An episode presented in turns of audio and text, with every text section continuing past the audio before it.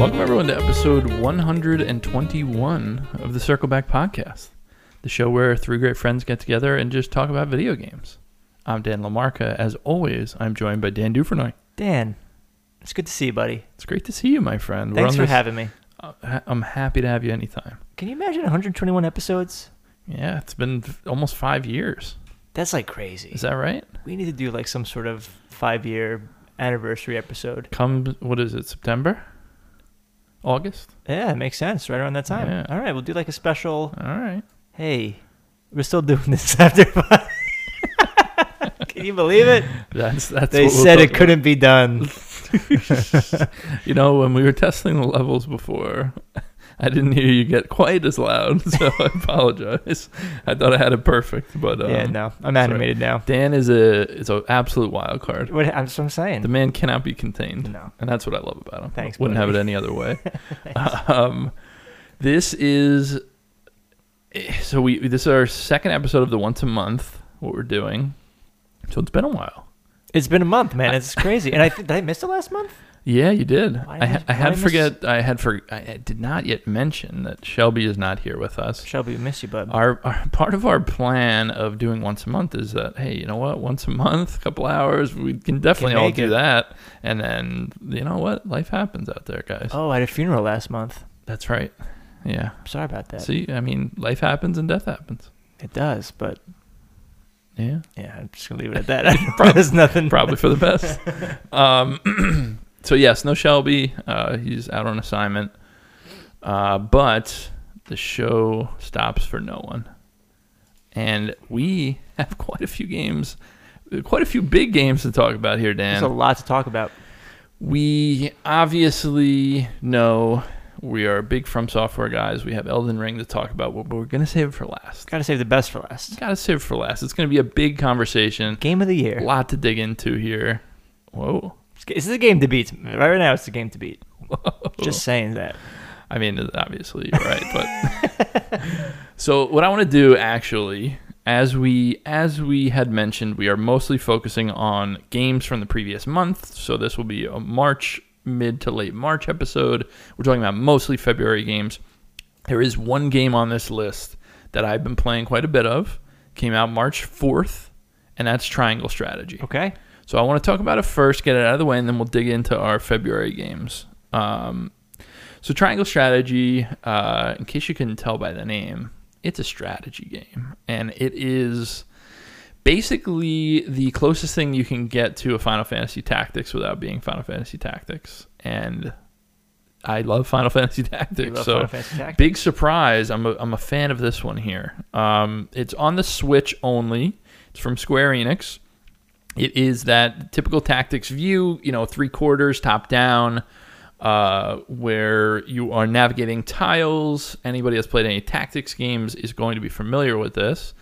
Um, this one, I It's mean, pretty cool. it's by the people that made Octopath Traveler.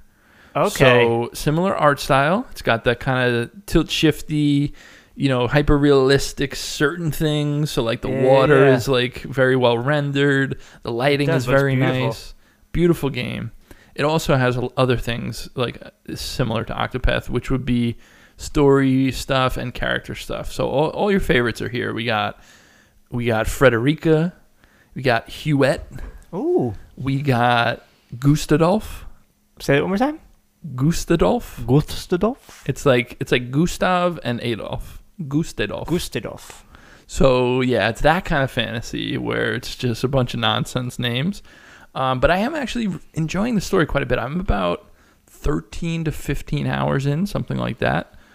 Um, I think the game's just really good. Is it one of those overarching campaigns? Are you gonna be playing this for 80 hours? So I have no idea how long it is. Okay. Not a clue. Um, I would guess it's pretty sizable. But so far, I mean, the, kind of the thrust of the game initially, it gets a while. It takes a while to get going, but the, the the initial start of the game is, okay, you're playing the main character. His name is Serenoa. He is uh, the son of the lord of a great house in this kingdom, right?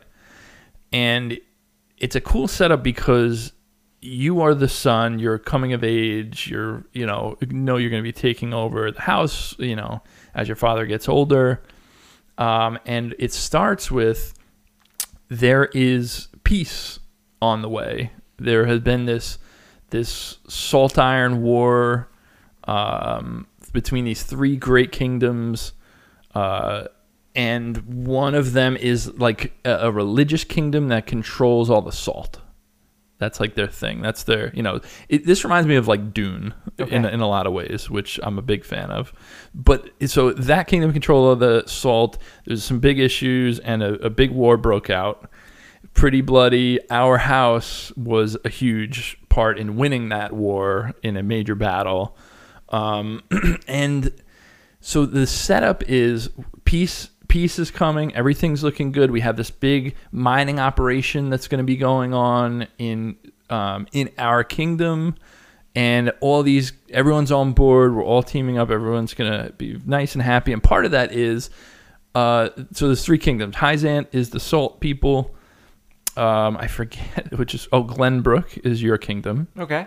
and then Aesfrost is the kingdom on the opposite side. They're like the Norse people, uh, and they are sending over one of the Archduke's siblings to be your bride. So starts kind of starts out with this woman Frederica coming over, and it's interesting because it's it's kind of like a like the setup is fun because you're meeting all kinds of characters in a you know in a typical RPG way where like you're oh here's these people here's this type of you know oh they come from this kingdom and this is how they do things. Um, so you're kind of like bouncing around learning about all these different things at once. And your best friend happens to be the prince of the king the whole kingdom. Um, so this prince Roland is one of your best friends and it's a the interesting thing is you're kind of like oh it's great. We're all gonna have peace. We're mining. And obviously shit hits the fan as you can see coming a mile away. But it allows you to like oh the early battles are against like brigands and thieves. And then you go over to one of the other kingdoms and you fight off you know some people that are defecting from the the government whatever so like you're having these battles, but you're like, all right. I mean, I'm not fighting these other major kingdoms, so I guess it's you know still going to be peaceful, even though we're we're working our fights in. But what's interesting is that's pretty much all the story I'm going to get into because you you would spoil if you go further. But the cool thing is in the story, you there's a ton of branching paths, and when I say branching paths, I mean really different. So a major component of the game is you have these big story events and you have kind of like a crew of people around you. So you you essentially are taking the throne. Your father's like, "Hey, you know, I got heart stuff going on. I want you to be in charge even though I'm here just to be ready, get the taste of it, whatever." So you have like a cabinet of people, a bunch of friends, trusted um, allies, someone that's like brought you up, you know, trained you as you were, you know, uh, the son of the lord of the house. Um, and every time one of these major things happen, everyone votes. There's like two choices. Everyone votes, and before the vote, you can talk to all these characters and try to sway them to one side or the other. Oh wow. So on the left side of the screen, you'll see like, all right, so these three people want to do this, and and an example, a basic example would be, your first branching out of your house is you're going to visit one of the other kingdoms. These three want to go to this kingdom. These three want to go to this kingdom. So you talk to the townsfolk and some guards and stuff, and you start learning things about the other kingdoms that you can then use to persuade whichever you want to go for. So it's usually three on one side, three on the other, and one undecided. So you bring compelling arguments, talk to your people. All right, I want to go here, and you may convince them, you may not. And what's interesting is that will actually impact, like, if they want to be in your party. Oh wow. Yeah. So so not Wow. only and and what I mean by that is like, say that you cannot convince them, and you go against what they want to do anyway. They'll stab you in the back. Yeah, and, and I haven't, I personally haven't seen that, but they explain that early on in like the tutorials. You know where I'm at, I haven't seen that. I, I've been pretty convincing, I suppose. um, and we've gotten the majority all the time. Um, and it's it, that's a cool little story bit, and it's radically different. Mhm. Like there are choices here where it's like, um, uh, let me just say without spoiling anything, there's one character. Do you want to give him up to the enemy Oh, geez. to try to broker for peace, or do you want to say, hey, this is our guy. We're not giving him up, and the I- story completely changes. I'd be angry too if you gave me up for. yeah, I would think so. But I, but it's that kind of stuff that's really really interesting. And I mean the writing itself is hit or miss. I think it's got a cool overarching thing. I think a lot of the the background lore of the houses is really neat. Mhm. Like I like it a lot. And I also think so most of the dialogue is voice acted, which is nice. But that comes with some really good voice acting and some quite bad voice Yeah. acting. Um, and so overall, story wise, I'm into it. I'm I, I like what it's going for. I like this strange group of characters. Um, then uh, for the combat, it's your Final Fantasy Tactics style thing. Um, you build up points every time you move and act. You gain one point each, like action point and then all of your skills either cost one, two, or three action points, and like that's your max that you can build up. And the cool thing is similar to like a Fire Emblem, where it's like each character is its own class, kind of. You know what I mean? Where it's not like, all right, I have ten guys with swords. It's like, all right, I have one that's like a very particular. You know, this is a sword fighter. This person rides on the back of a horse with a lance. This person does magic but fire magic. This person does magic but ice magic. Like they're all indi- individual, Mhm. which is a very Fire Emblem-y thing and a very Final Fantasy Tactics-y thing, where it's like you are more like just building the characters up and they're all unique. So when you're choosing, depending on the fight, it'll allow you to bring in a certain amount. So it's like, all right, this fight you can only have six guys. This fight you could have nine. Um, so you're picking and choosing what what your team makeup's going to be, and all the while as you're progressing through the story, you get an option to like, oh, somebody is walking into your caravan and wants to join. Let's learn about their background, and then they'll join your party, and you get to choose if you want to bring them along for some of these fights. And it very very different. One of them is like a a merchant, and he he will like distract an enemy or he'll anger an enemy or he can possibly charm an enemy and make him defect to your side like like they really do some interesting things there's like a smith that uh makes traps and sets them up like it, it has a really Yeah, really good variety and it makes that combat is so good it is really what you're looking for in this kind of game Right, and you have so many permutations. I feel like you can like, I'm having trouble with this battle, and you can Totally. swap out characters and Yes. So you can. The interesting thing is, so the way that they there's not really grinding in this game because it's a story based, mission based game. But at your encampment, you can do these. They're called like mental mental battles or something, where it's like you're doing the battles in your head is like the conceit, but it's like training battles, but they'll let your guys will level up from it. So that's their way of like quote unquote grinding. Is like you can do those over and over if you want to level guys up, do what you got to do. But every every mission will say recommended level.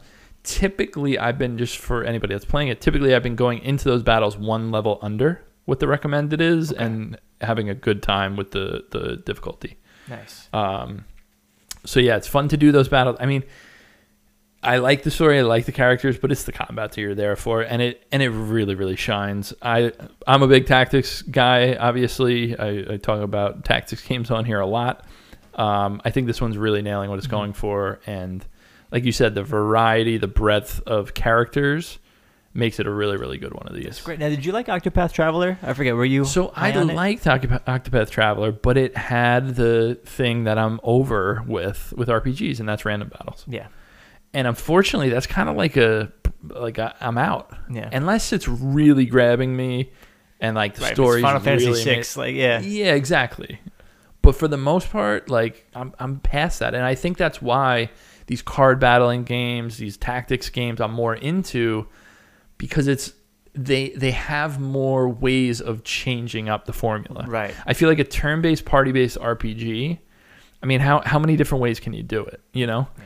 like e- even some of the great games. You know, what games that we would talk about as some of our favorite of all time: Final Fantasy VI, Chrono Trigger. These games, like they're doing very similar things. Yeah. and that that stuff is great, but.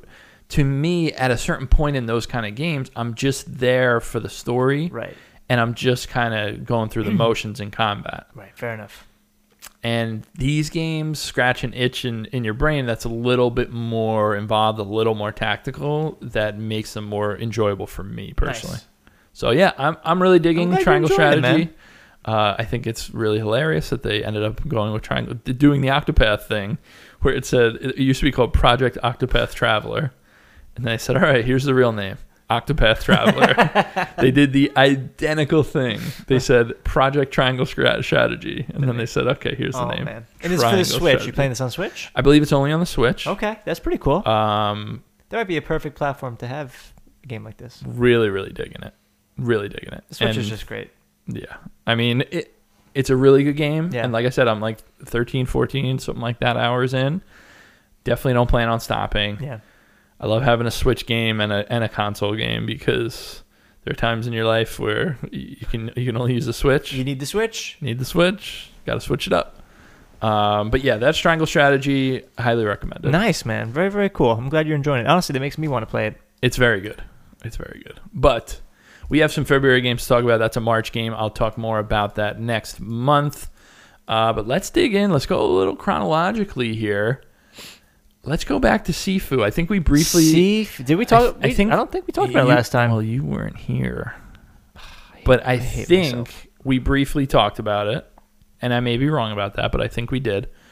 Um, you know what, Dan? Let's find out if we talked about it because I do not want to act like we've talked about it before. If this is the first time we're discussing it, so I am going to literally.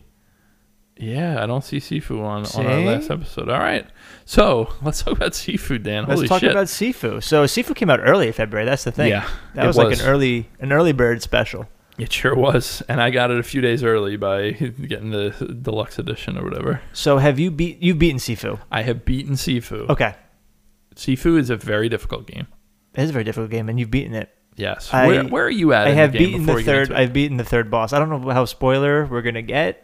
At this point, I, I think in general in these episodes, since we're doing once a month, if we warn ahead of time, we can talk. We can Can, talk. can I give like a gist, like the area? Let's talk spoilers on Sifu, and feel free. I won't spoil anything that you haven't seen yet. But, okay. But yeah, let's let's okay. talk briefly. I I beat the um, I beat the art uh gallery yes, at about age thirty two.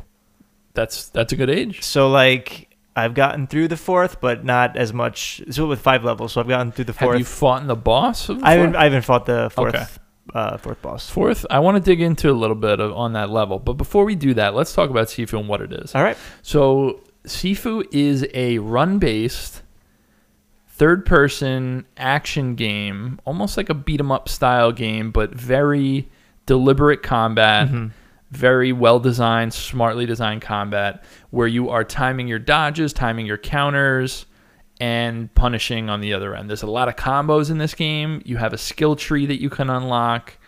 Uh, but at its core, it is a skill based, very. I think Sekiro is a is a good example of a feeling of Mhm. this game, That's fair. where you're kind of timing up your counters, timing up your dodges, and then punishing on the other end of it.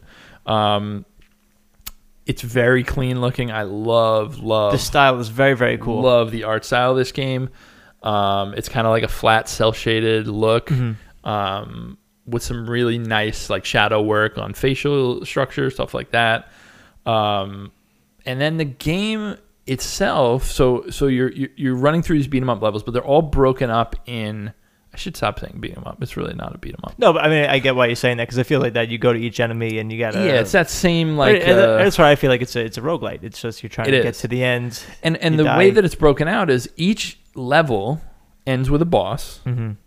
I think the setup of the game we can talk about you were as a child, your father or protector or somebody, I think it was like an adopted father kind of thing, uh, is killed in front of you. You're hiding under like a table. Right by this gang of five. Gang of five like tough guys that seemingly trained in that dojo that Mhm. you lived in, right? and then they must have went out, did their thing, and came back to get some sort of revenge. That's what it seems like. Um, It's a revenge game. it's a revenge game. So you start out at age 21. 20. You start 20. at 20. Yeah. So you start at age 20, and the way that this game works is every time you die, you age up one year. And what happens is, so you die once, right? Mhm. This is the best way to explain it. You're 20 years old, you die once. Now you're 21. If you die again, you're 23. Right. It doubles Because the it- amount. As you die, your death counter goes up, which increases the amount of years that are spent as you die Right.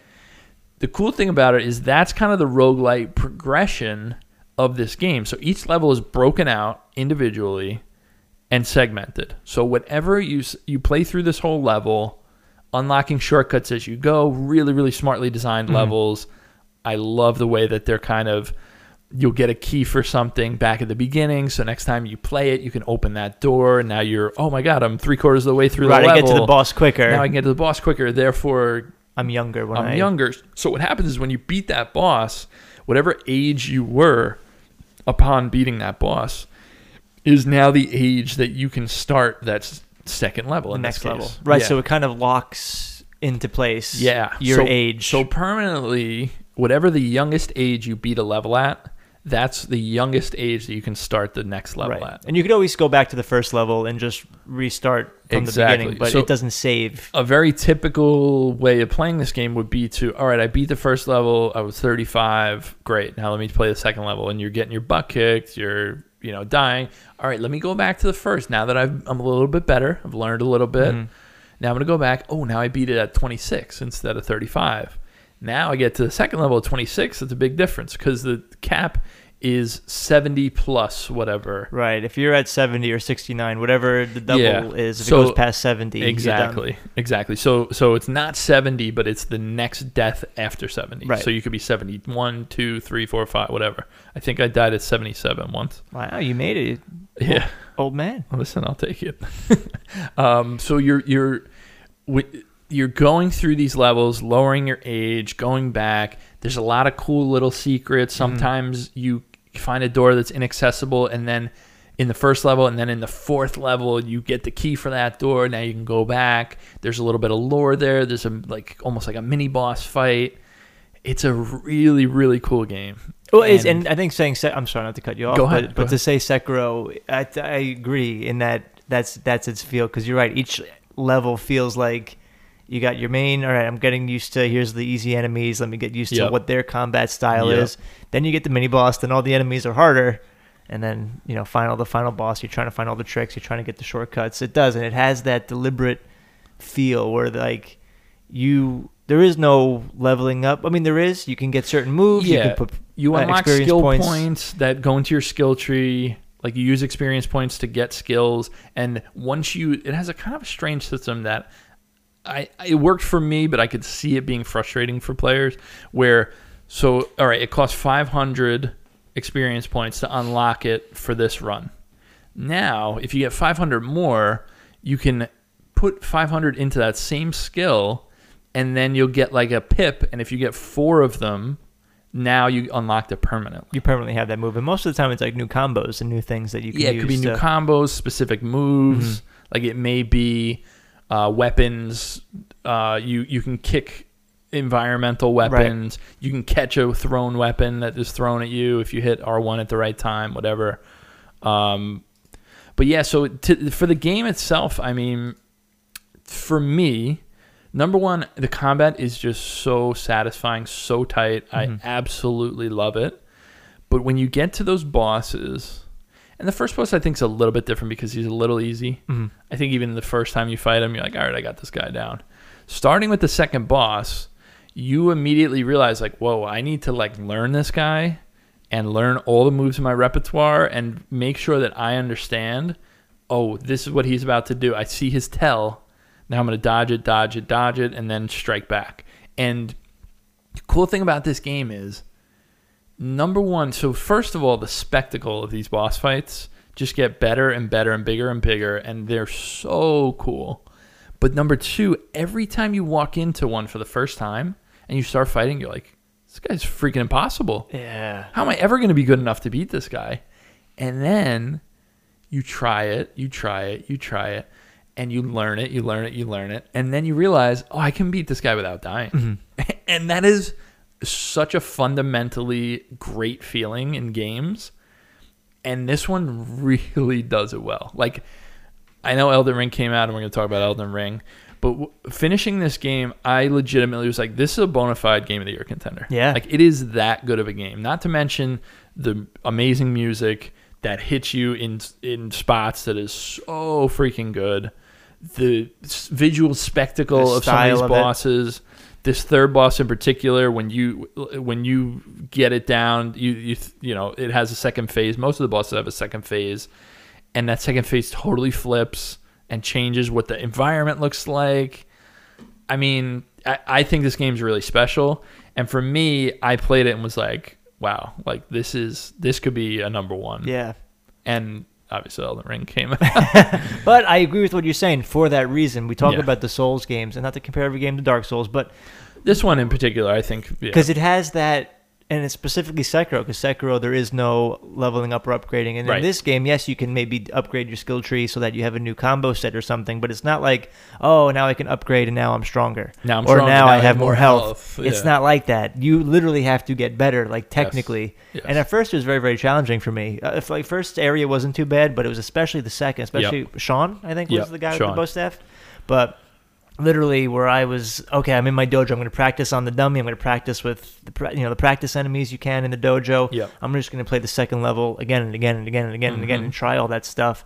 And literally, you're right. You see yourself getting better, where you get to the point that you can get to the end of the. Se- for me, the biggest thing was getting to getting to Sean without like taking a hit. Like if I can like destroy all these people without taking one damage, then I'll feel like all right. Yep. Now I can Exactly. I can I can take them on.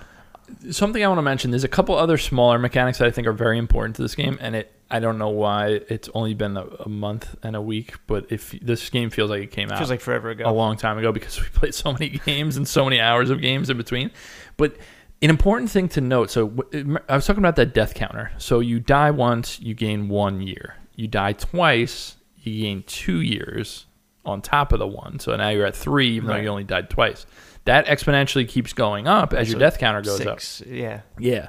So the way to get it down is there's like harder enemies in the in the levels that when you beat them, it'll subtract from your death counter. So it's not subtracting from your age, but it is subtracting from your death counter.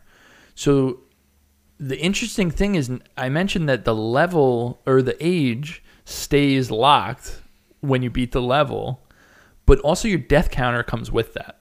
So if you beat the second level at age 28, but your death counter is 4, if you go into the third level, you die right away. Now you're gaining 5 years and you're going up to 33 right, Right. away. Right. So it's As opposed to if it was one, then you go to then you go to 29. 29 Yeah. instead. So it's a really interesting balance where you're right. You want to beat these bosses not only at a young age, but you want to get them down pat so that you're not even dying. Yeah.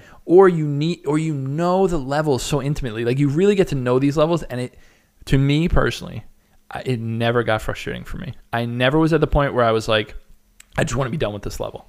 Like never. No.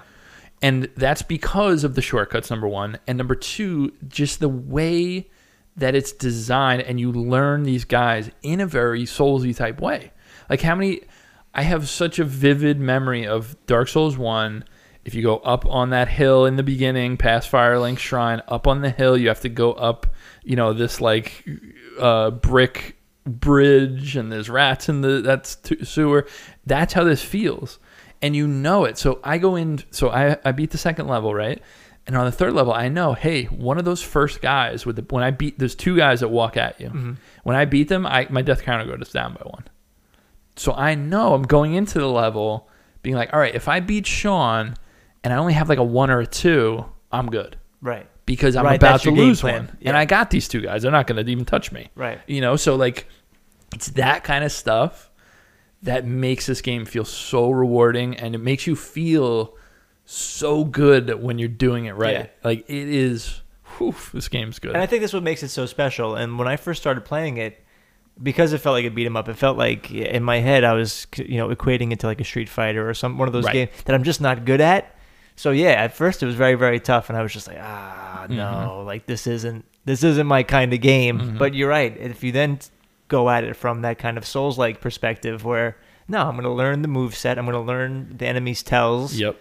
Then it gets better, and something about it clicked, and Oh. it got really really really good. It's so good. It is so so good. Because I think when I first talked about it to you guys, I was like, "Oh no, I think the controls are messed up." I, yeah.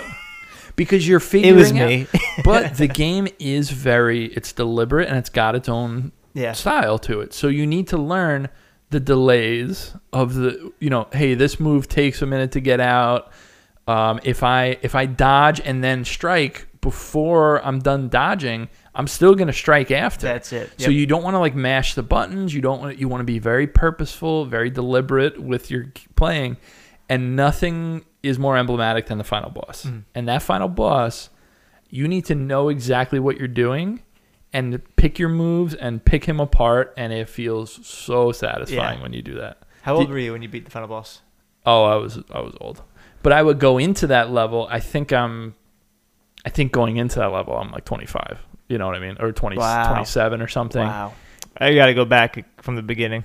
But but that's what happens, and it hap- and it goes so quick when you Yeah. have the shortcuts and you have these guys down pat. Yeah, I eventually, because I think I was going into that level like 33 with a three death counter, and I would keep getting to the boss and being like, oh, I just need less and less death counter, and I can get him. And I ended up going back from the beginning, and I'm like cruising, yeah, no problem, Because you know the bosses. dying. It's, yeah, it is. It was so rewarding. it's like a like it's like a boss rush where you just you Yeah. know their ins and outs, and that Yeah. this the game is really cool. It's really cool. Did you put it down just for other stuff, or did you? What happened was, yeah, feeling uh, like you couldn't beat it. No, it wasn't that at all. What it, but this is what happens. We'll talk about this when we get to Horizon. What happened was Horizon came out. I mean, I was playing nothing but Sifu. Horizon came out, and then Elden Ring came out. Yep. So like I was trying to get through Horizon as much as I could because I knew once Elden Ring came out, I'm playing Elden Ring, and I haven't gone back to it. And that's and that's the problem. That's the problem. It was so funny because I legitimately said in my brain, I was like, because I was at the last boss for maybe three or four like real time days. Mhm. You know, like like of I would come home at night, play for a couple hours. Oh, can't get him, but I'll get him. I'll get him. And I kept having that feeling where I'm like, I could get him. I just got to do it right. And then it was the night before Horizon came out. Right, that's when you texted me. Yeah. And I'm like, I gotta be Sifu. I have to do it. So I went back, and that's when I did that long run. And I was, I think, 25 or 26 with a zero death counter, or or like a two, but I knew where the guys were To through my it. shortcut to get in there and lower it. Just tremendous. I love love this experience. Does not overstay its welcome. No, and I like that about that. It's five main bosses, and it switches it up where the levels feel feel unique Mhm.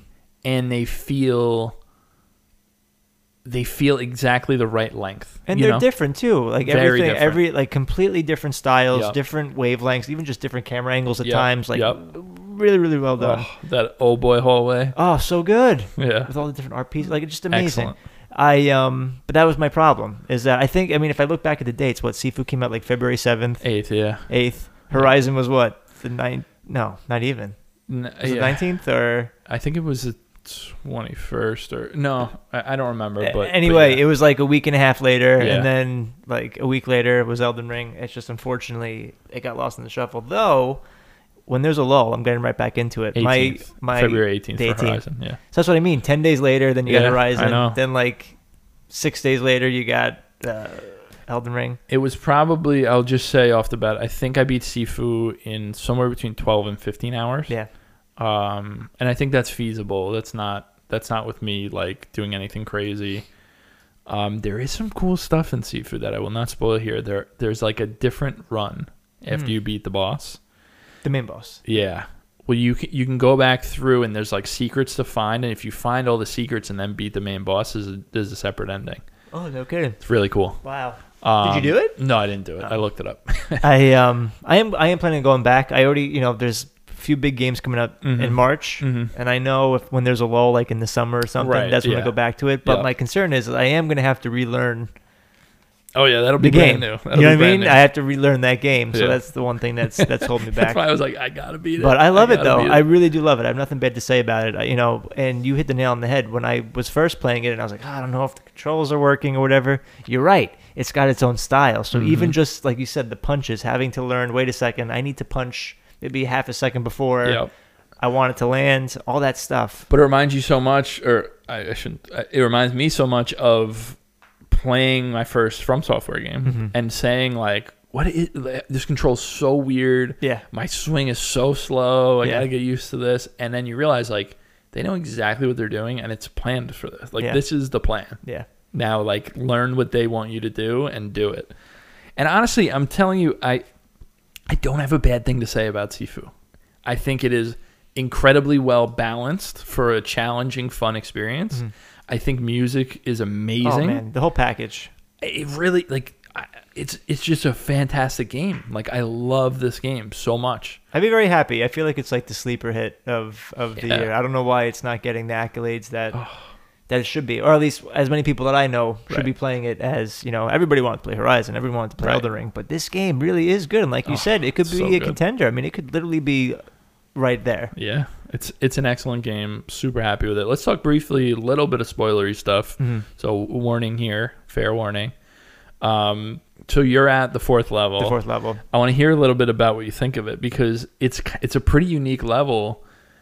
Have you gotten to like the cave part of it, or are you just in the building? I'm just in the building. I haven't even gotten out. Okay, so I won't I won't talk about the interesting stuff that I'm talking about. But there's I eventually mean, you can. Well, I think what I'll say briefly is eventually you get right when you walk in the main lobby at the Mhm. beginning of the fourth level. There's an elevator that's closed. You get the key to that elevator, and then that And then you right elevator brings you right down to the cave system Okay. area. So it's like halfway through the level. Gotcha. and it's Um, not because of me being like, "Oh, this is too challenging." It was Right, just right. like I just Yeah, of you course. know. I understand. But um, that whole cave area has some really interesting mechanical stuff that when you get to it, maybe on the next episode we'll talk about it Okay. if, you get to it. Otherwise, later in the year. Um, but yeah, I mean, really, I think I think the game's just awesome. I think it has some amazing moments. I think that third boss, like I mentioned in particular, really stands out for me. And then that final boss, the triumphant feeling of, Mhm. of finally beating it. You know, there are games now, and, and it's a type of feeling that I've only ever gotten from FromSoft games until I played Returnal last year and I played Sifu this year.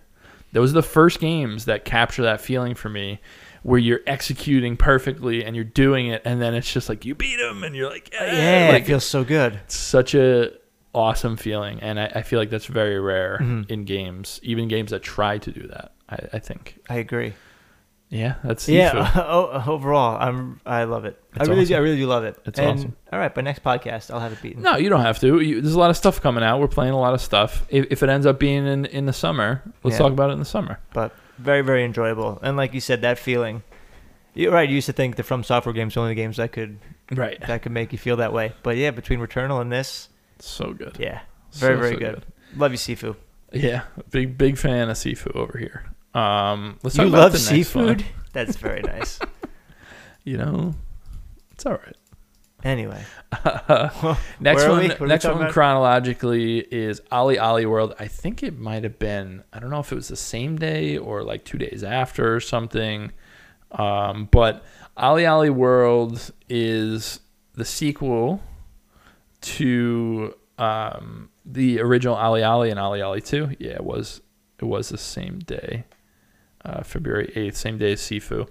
So uh, pretty much the polar opposite in a way, but also kind of a little similar feeling here. really, Um, so the original OlliOlli games were side-scrolling skateboarding games, tons of tricks, all with the right stick, very similar to Skate in a way, but it's like a side-scrolling, more arcadey version of it.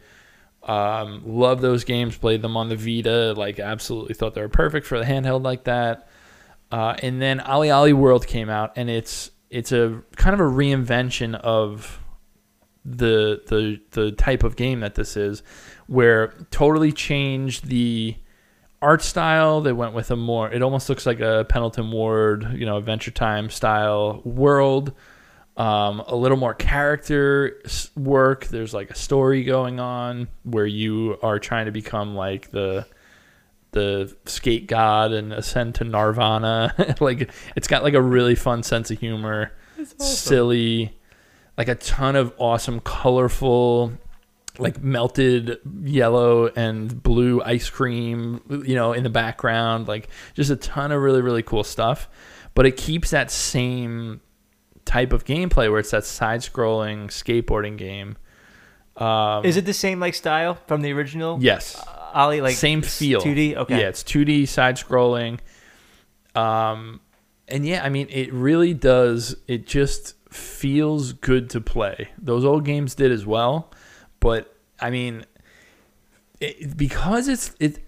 I really feel like skate being with the right stick with the different moves depending on how you swing it. Mm-hmm. It's kind of like changed the skateboarding game for me. Like I love Tony Hawk.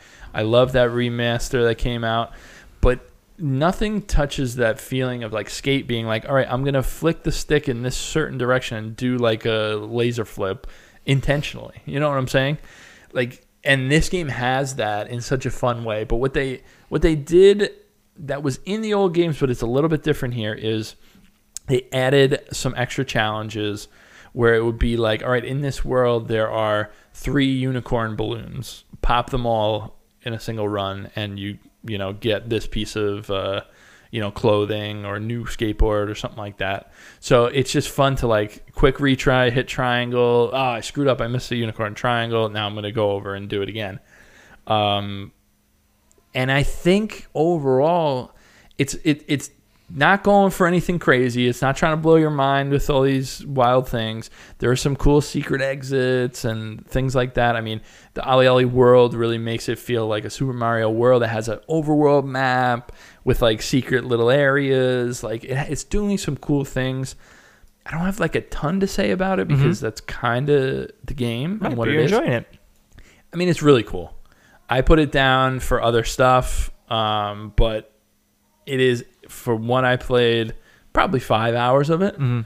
I think it's really really good. It is on Switch. I, I was playing it on Xbox. I don't remember if it was. It must have been on Game Pass. Uh, or, or, you know, I, I, I'm telling you, at the beginning of this, the beginning of February, it feels like six months ago Yeah. but uh, I might be playing it on PS5. I have no Okay. idea.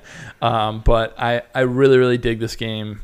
I think it's a cool one, and uh, yeah, that's OlliOlli. Ali World. Ollie World, nice man. Yeah, no- cool. Not much more to say, but I think it's a really fun time. Love the music, love the art style. I think they're doing cool stuff. Nice man. Uh, Dan, a game that we both have been playing. I played a little bit of. I'm curious to hear what you got. I think I literally played it the day it, it came out like the day before Horizon, right? Yeah. I put like five hours in that day. Okay. You you ta- listen. I take your opinion very very seriously, and I think the way that you worded it was so beautiful. I forget. It was like there's a game that came out. To put it mildly, It's it's it's up your alley or something. no, it was like yeah, like it like scratches your interest, or I don't know. He said something like that, called Infernax. Yes. Talk So- to me about Infernax. I only played about an hour of it. Okay. So I want to hear I want to hear your opinion. So for those who like Castlevania, this game is most certainly for you. 2D side scroller, 8-bit, 16-bit uh, glory. It's got this beautiful, crunchy 8-bit music. Um, yeah, it's a it's a, it's a 2D uh, platformer, Mhm. uh, Metroidvania. It, it has all the secrets that you would want from a game like this. It's a lot of fun. What I love about it mostly is it's actually got a very very endearing story. You're this this knight. Um, who you know pretty much has to save his save his kingdom. But there's all these creepy things going on. There's demons there's witches there's all this stuff. Um, and you just kind of go along your journey and you have giant bosses that you have to fight uh, characters that you interact with new items that you get. It's just a really really good metroidvania that which is inspired by castlevania in its Yeah. aesthetic and its style. Really um, gross like bosses and enemies. Like Yeah, like eyes hanging out blood and- and, stuff like that. But it's cool. It's got a good style. My favorite part about the game, actually, though, is all the NPCs that you run along the way. There are a lot of characters that you uh, run up to throughout your adventure, and you can go so many different branching paths. But you meet characters, and your interactions with them will have consequences to what happens later in the game. One of the earliest ones, so I don't know if this is a spoiler. Spoiler alert. but one of them, you kind of meet this like band of of of vagabonds. They're these these guys. They're like doing witchcraft. They're talking about you know, oh, this sorcerer here, he's a jerk. Let's burn his magic book or whatever. And you can either like send them away or you can um, you can join them. You could party with them. I thought that let's be friends with everybody. I joined them. They ended up killing a guy that had a very very useful item that I could use Oh no. down the line. So I reloaded my save and, and I, I got them out of there. But there's a lot of that in this game. There's a Yeah. lot of running into these NPCs That's and so interesting. depending on what you choose could, you know, close paths Right. throughout the game. So I love that. very very fun. And overall it's just a really really good Castlevania game. I mean I really like it. Circle of the Moon was the one that I was like, "Oh man, if they're going to continue Mhm. with that style, I'd be very very happy because I know. Konami's not going to make Castlevania games anymore. but Infernax is is you know a really really good one of those as well. And I I'm- love the the building up your kingdom kind of thing. Yeah. So in the beginning, it like gets destroyed. There's a Mhm. big monster that like smashes it up, and you can like go around the town and meet different people, and you can upgrade yourself in different ways throughout the town. It reminds me of like Shovel Knight in that way. yeah Um, I thought that was really cool. But yeah, that's Infernax. yeah. I mean I wish I had more to say about it. It's just it was it was free on Game Pass. It's on Game Pass. So it was just like pick it up if you like Castlevania, Metroidvania. It's fun. You like those old school NES games, you're gonna like this game, and it, Absolutely. it's cool. It's got a very very cool style. Um, it's got good humor, and what more can you ask for? I love it. Will I pick it up and play it again? Probably if there's a lull, Right. But I'm I'm not like rushing to get back to it. It's not at the top of your of your lull pile right yeah, now. exactly. All right, fair enough. Um, one of the two, one of the other big ones before we get to the real big one, Horizon Forbidden West. Horizon Forbidden West, baby. It came out it's out. and it did the exact same thing. the exact same thing happened to it. It came out and then Elden Ring came out a week later. That's literally what happened last time when the Horizon Zero Dawn came out. A week later, Breath of the Wild came out. Is that true? Yes, a one week. No way. It's the exact thing that happened. really? So it came. And the exact thing happened to me last time this came out. I, I got into Horizon Zero Dawn. I was like, man, this is really good. And Yeah. then Breath of the Wild came out, and I said, oh, oh, I don't want to play this anymore. I'm going to play 50 hours of Breath of the Wild. Poor Wild. Horizon, man. They just can't. They just can't time it out right. That's rough. And if you remember, Elden Ring got delayed by like one month, so they really screwed uh, screwed Horizon Wow. on that. Uh, but yeah, let's talk about Horizon before we get into Elden Ring. Mhm. Um, about how far in are you, Dan? I was looking it up just specifically for this podcast. I'm about um if there's 17 main chapters, Okay. I'm about like the 10th or 11th Oh, pretty far. main chapter. Okay. Um Can you give me some sort of glimpse into where you're so at? literally I'm at the point spoilers ish. We went to the big main headquarters. We talked to the god character yes. and I have the three branching paths. I'm at the same part. part. Are you really? Yeah. No way. Swear. I played so much of it when it came out. Yeah. Because I was like, Elden Ring's coming. I literally took that weekend. I can't, like didn't cancel. I played like 15 or 20 hours. Yeah, me too. Yeah. I, I literally didn't make any plans. I was like, this weekend I'm just gonna focus on Horizon. That Friday night I just played, played, played, played, played. Saturday, Sunday, played, Yeah. played, played, played, played, played, played. Literally had no life for that weekend other than Horizon. I did a bunch of the main story quests up to that point. I did Yeah. side missions. I just explored. So I probably put in about 20 as well. So I'm, I'm at that spot. I can't believe we're at the same spot, which That's is really we're at the same spot in Elden Ring too, which is very which funny. is really funny. but the thing that's crazy, so I really like Horizon. Mhm. I do not have many bad things to say about Horizon. I will say, after playing Elden Ring, now I do retro retrospectively have some bad things to say about Horizon. that's so unfair to Horizon. but I will say I was really, really enjoying my time with it. I, I again, just like the first one, I really like the story. I think the combat is doing some more interesting things than what the first one did. I'm digging Horizon Forbidden West. The the part that we got to is to me the most intriguing part of the game because we got to this hub area that's now like going to be our home base and then it's like all right now go to the, one of these three and they do give you recommended levels so there's like a recommended path to go one two three, Mhm. whatever it is but i think that idea of being like, all right, you're gonna go in just different directions in the country and and travel around. I think that's really neat, Mm-hmm. and I'm excited to get back into it. And I will say, I mean, there's some there's some stuff that happens in this game that I felt was really cool in a sci-fi story way, and I really liked. So like I'm I'm into this game. Mhm. I like what they're doing. I don't like Aloy in this. Is that a weird thing to say? She's much different than she was in the first game. Yeah, She's, a little bit like bitter. Is that the word? She's a little bit more It's almost cynical. I and, think she's a little bit like on her high horse. Mm. Like she's a little bit like I, I- can't be doing this. Like I, I have better things to do. I have more important things to do.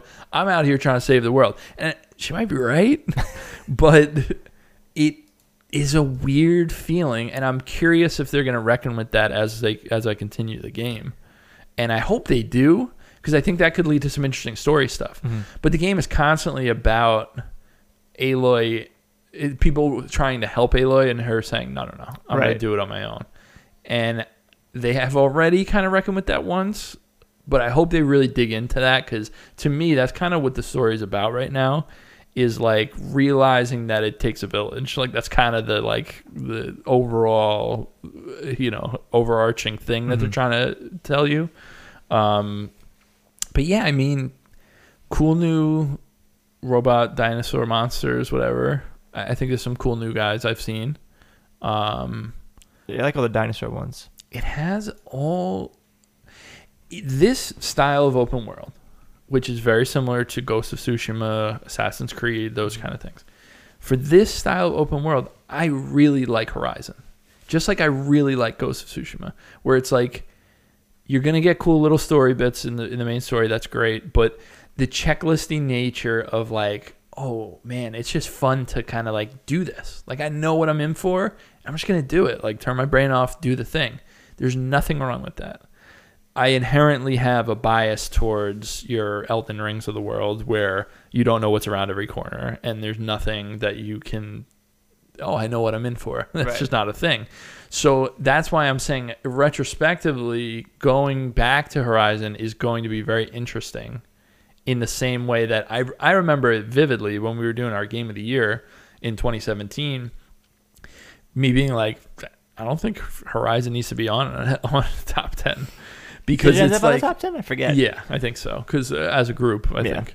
But the reason being is like this game feels so much less interesting mechanically than what it could be, you know? And it's like you don't need to sacrifice the story that you're telling and the characters to make it that sort of rewarding, interesting, Mhm. exploration first game. And maybe that's unfair. That's not the type of game that they're trying to make. They're very obviously trying to make a here's, you know, go here, satisfying, clear the map. That's what you want. That's what this game is. So for me to go there and say like, "Oh, well, I don't I I don't prefer this type of game." Well, th- th- this, This is, is the what the game, game it is. is. So I don't know what to tell you. So I, there's part of me I'm kind of conflicted in that way. But overall, I mean, I am enjoying it. I Yeah, can't. man. I can't really say, uh, you know, I'm not enjoying the game. I think it's. I think it's very, very good. It's absolutely gorgeous. Like really, really. It's one of the most beautiful looking games, if not the most beautiful looking game. Absolutely gorgeous. It really is. the colors, the fidelity. I mean, it's it's really amazing. That's what I like about it too, especially which the area that we're at. Uh, I forget the name of. Once you cross like that gate and you're into like the the Savage Land or whatever. the- Yeah. Like there it's is the Forbidden West. the forbidden. The, the- we're in the Forbidden West, There but you go. literally, you're right. The contrasting of colors and different like. Yep. Okay, this area's got some really Mhm. deep reds and like it really is- is stark contrast to all this Definitely. sand and all this brown. Definitely. So it's definitely beautiful. But it is interesting, like you said, going back to this open world. There's only two games that the open world has been so interesting to me that I wanted to explore it all, and that's Breath of the Wild and Elden Ring. So Uh-huh. like I've been playing Elden Ring. Oh, When I for Elden Ring first came out, I remember being like, I'm gonna try to like balance, do like an hour Elden Ring and an hour of Horizon. So I played like an hour of Elden Ring, Oh boy. and then I went to Horizon, and then five minutes later, I was like, I'm playing this, but I can't stop thinking about Elden Ring, and it's not fair to Horizon. Right. But like you said, when it comes to open worlds, maybe that's just not my type of thing. eh, Unless there is that sort of like intrigue, like, hey, what's that? Right. Oh man, there's something crazy every corner. Horizon's beautiful, and I enjoy exploring it. But I haven't had too many moments where my exploration was met with anything more than, oh, I got some more gears to make Yes. arrows, or But I think, and and we and that's can, not the fault of the we game. can it's kind of transition here into into a little bit of Elden Ring, but I because I think there's interesting things to be said about the comparing and contrasting. But I to me, it's not about what the reward is. It's about what you do. uh, You know, this is very cliche. It's it's the journey, not Mm-hmm. the not the destination, right? Where it's about what you're doing to get there, because Elden Ring and Breath of the Wild, like you said, are the only two games where explorate like it feels like an adventure. It feels like you are going on an adventure. How do I get there? You don't know what's going to happen. You don't know anything could be around this corner. And we'll talk. We're about We'll to talk we're about- about to talk about um, a ton of things that were around the corner that I did not expect. But Horizon never wanted to be like that. So in a sense, and this is what I'm struggling with, is like I got to meet a game on its terms. And this game, uh, Horizon, is not trying to be that. No. Like it wants to be. We're story first. Aloy's talking the whole time.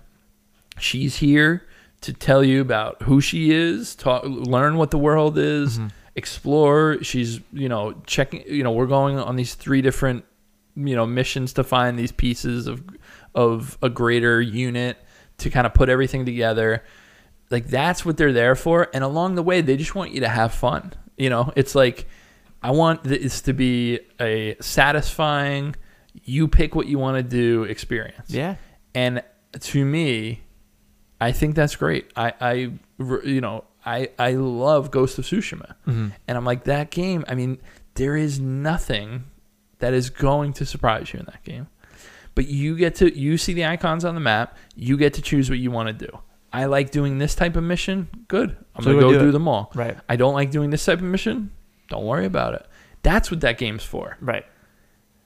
Elden Ring is not anywhere trying to do that. Mhm. It is saying we want you to pick along this path, pick along this world, and figure out what you want to do. Go here, go there, explore. You don't know what's around every corner, and Yeah. and to me, that is a much more satisfying and enjoyable experience as opposed to that other type of game.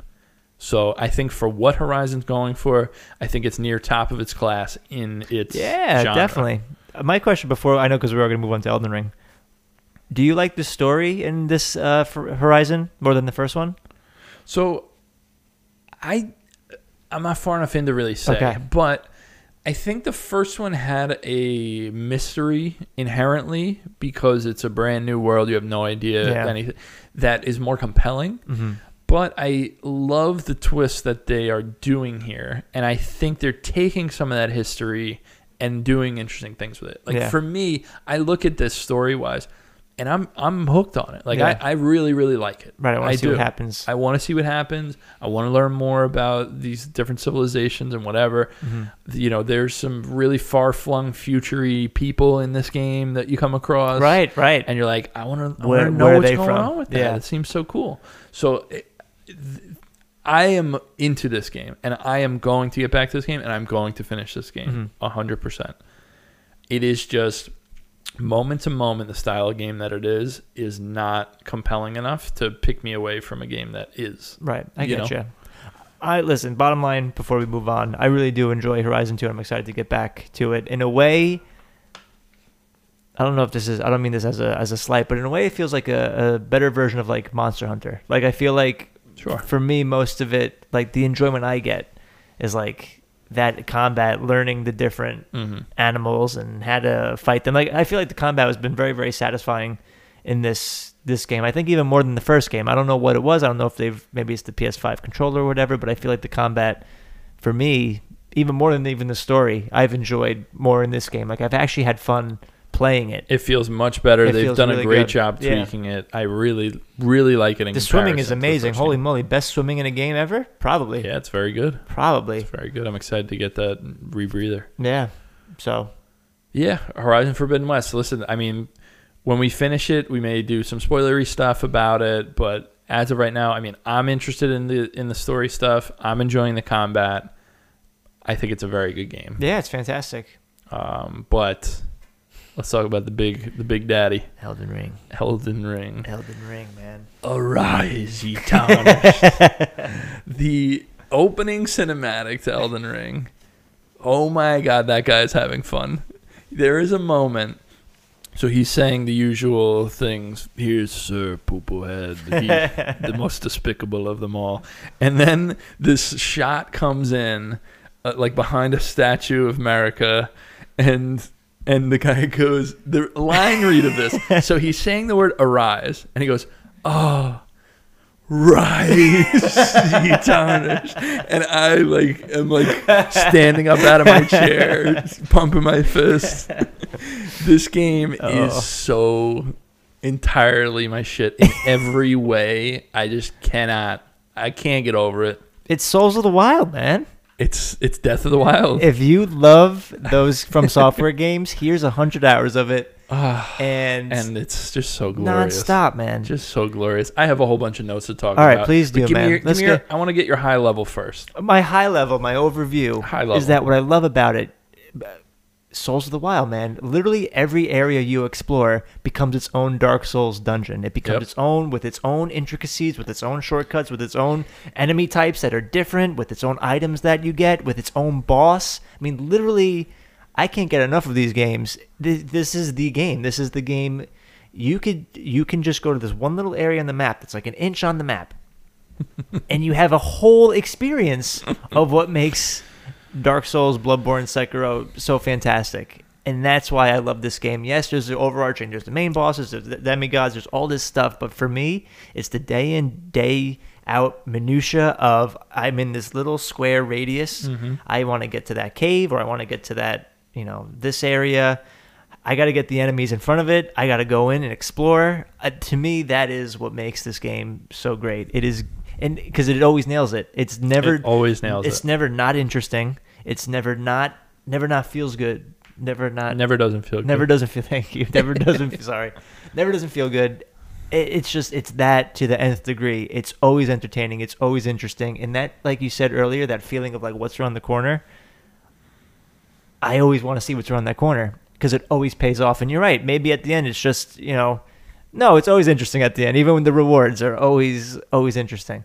But They it's the journey. It's They getting are. it's getting to that. How do I get this? How many times now that you can jump? Yep. Every time And you have torrent. you have torrent the horse. So every time you're like, oh, I want to go see what that is, there's no clear path. I got to figure it out. I have been satisfied Yeah. more and more just doing that, just jumping on the side of buildings, trying to get into something. Overall, my overarching theme is that it is it is Dark Souls on crack. It Mm-hmm. is every 2nd every area is what makes those games so they great. took they took the shrines of Breath of the Wild and turned them all into their own unique Dark Souls dungeon. yeah. Like that's what they did. It's like all the games that Miyazaki put in his notepad, like all the ideas in his notepad he threw in the garbage. It was like he pulled them out and was like, let's just throw them all in this game, and they're all great. and they have their own version of the Korok seeds with the little scarabs that give you the new ashes of war that you find in the world. Like it is I'll give my high level here. It's one of the best games ever made. And it's one of my favorite games ever made, and I haven't even beaten it yet. I'm Dan and I are right around the same point. I might be. I mean, unless you played more, I when I texted you on Sunday, yeah. I like I, I stopped, and I haven't played since. So I'm probably three to four to five hours past you, and uh like one area past you, basically. Uh, and it just doesn't stop being amazing and being surprising, and it is. It's just a remarkable, remarkable game, and legitimately, I mean, they do some crazy shit in this game, and I think uh, we're gonna get into not story spoilers, but we're gonna talk about stuff we've seen and mm-hmm. crazy shit that has happened in this game because that's the best way to describe it. Yeah. Is just to go through your experiences. I mean, right in the beginning of the game, they do something really interesting. So after the little tutorial area, you come out. You know, you get your fallout out of the shelter moment where it opens up and you see this big, wide, sprawling area You t- there's an NPC to talk to right there, and then just past them, there's a tree sentinel. Big gold guy on a horse. You hit him, you take off a f- tiny sliver of his health, and you say, "Oh, okay." He's you may common enemy. you may try to continue to beat your head against it. I would not advise that because he is legitimately an, a boss that you should come back in 20 to 30 hours because he's very difficult. And that's just the game that's the game doing the Mario 1-1 of here's how to play Mario. That's this game saying this is Elden Ring. If you are not beating this guy, move on and come back. Right. That is what this game's entire thesis is, to the extent of like, to just like a, an insane extent. I mean, I just can't even. The way that they interweave, so like sometimes overall areas are like, so there's no enemy scaling, right? So sometimes overall areas may seem easy for you or easy enough for you, and then you find like a little side area of that area and it's like way harder and the boss is like super hard and it's just like okay i'm gonna mark this on my map How many how many blue lines do you and have I'll on your map? back. I, I use those little badges when I Yeah. when I do that. But it's that's what this game's all about. And not only is it the wide, huge world, this game does something that is like one of the funniest trolls I've ever seen in my life. Is you keep playing this game and you keep getting like a map piece and then you go to your map and it like is a little more zoomed out than it was before. And you're like, oh shit. Oh, this map is pretty big, huh? And that happens like five times. I know. Every time you're like, I'm almost completing the map. No, wait. Oh my gosh. I there's that much. legitimately like laughed out loud when the most recent one happened to me, where I'm like, oh, I'm near the end of the game. This is incredible, and I got a thing, and it zoomed out, and I was like, you're kidding me! Like you're kidding me! It is just so hilarious. Oh, so you're telling me the same thing? Because right now, like, I'm literally, you have right the the Leyndell capital. Like, I, Mhm. I have everything except that little chunk. It's gonna. It, but it's so funny because so, so the game at its core, it it feels a lot like Dark Souls. I have to say. And it plays like it too. I feel like that helps. It plays like Dark to- Souls. It has equipment like Dark Souls. It has leveling like Dark Souls. Very, very similar. So if you are a Dark Souls fan, you fundamentally understand this game and you know what you're in for on a mechanical level. Now, they definitely make some changes. There's a lot of new spells if you want to do Matt. I'm doing mainly intelligence um, with like a sword. So I have a little bit of strength just to hold the sword, basically. Oh wow, so you're like a spell guy. I'm a Okay. spellcaster, Ah, baby. You're not a melee. Interesting, Dan. So What's with the change? it's a cool this game is so cool and it makes it really easy to respec your character later in the game Yeah. so that's a huge thing but they they have their differences. There's a bunch of new spells. There's new types of weapons. There's Dragon new- weapons. yeah there's cool stuff that makes it different. But at its core you know what if you know what a dark souls game is this is what it feels like. So i think that's a nice little jumping on point for people. But other than that i mean they totally changed like there are the the immersion of a and I'll use an early example of that dragon that's in the lake, right? So you know, I mean, you walk across an NPC and he's like, "There's a dragon in this lake. like, watch out, dude. Like, be careful where you walk." So you know, but to walk out, and uh, this is a classic Dark Souls moment where a huge dragon sweeps over and scares the shit out of you. But because it's an open world like this, it's not just a funnel path, you know? So you walk out and this huge dragon comes in, kills a bunch of guys, throws a bunch of fire all over the place. And your instinct, if you're like me, is hopping on your horse and going the other way. and I'm running. And then guess what? He's gone. And I think the thing about this game that makes it so special is that it has that Dark Souls feel and that Dark Souls amazing eh, game design, everything. But you have about 30 different spots you can go to. So if you're fighting a boss and you can't beat him, you're having a hard time, turn around, go figure something else out, Mhm. try something else out. If that's bothering you, go try something Right. else out. And that allows you to grow and experiment without grinding or doing something that's annoying or beating your head against it until you beat it. And that is such an important part of this game that you never had in a Souls game before.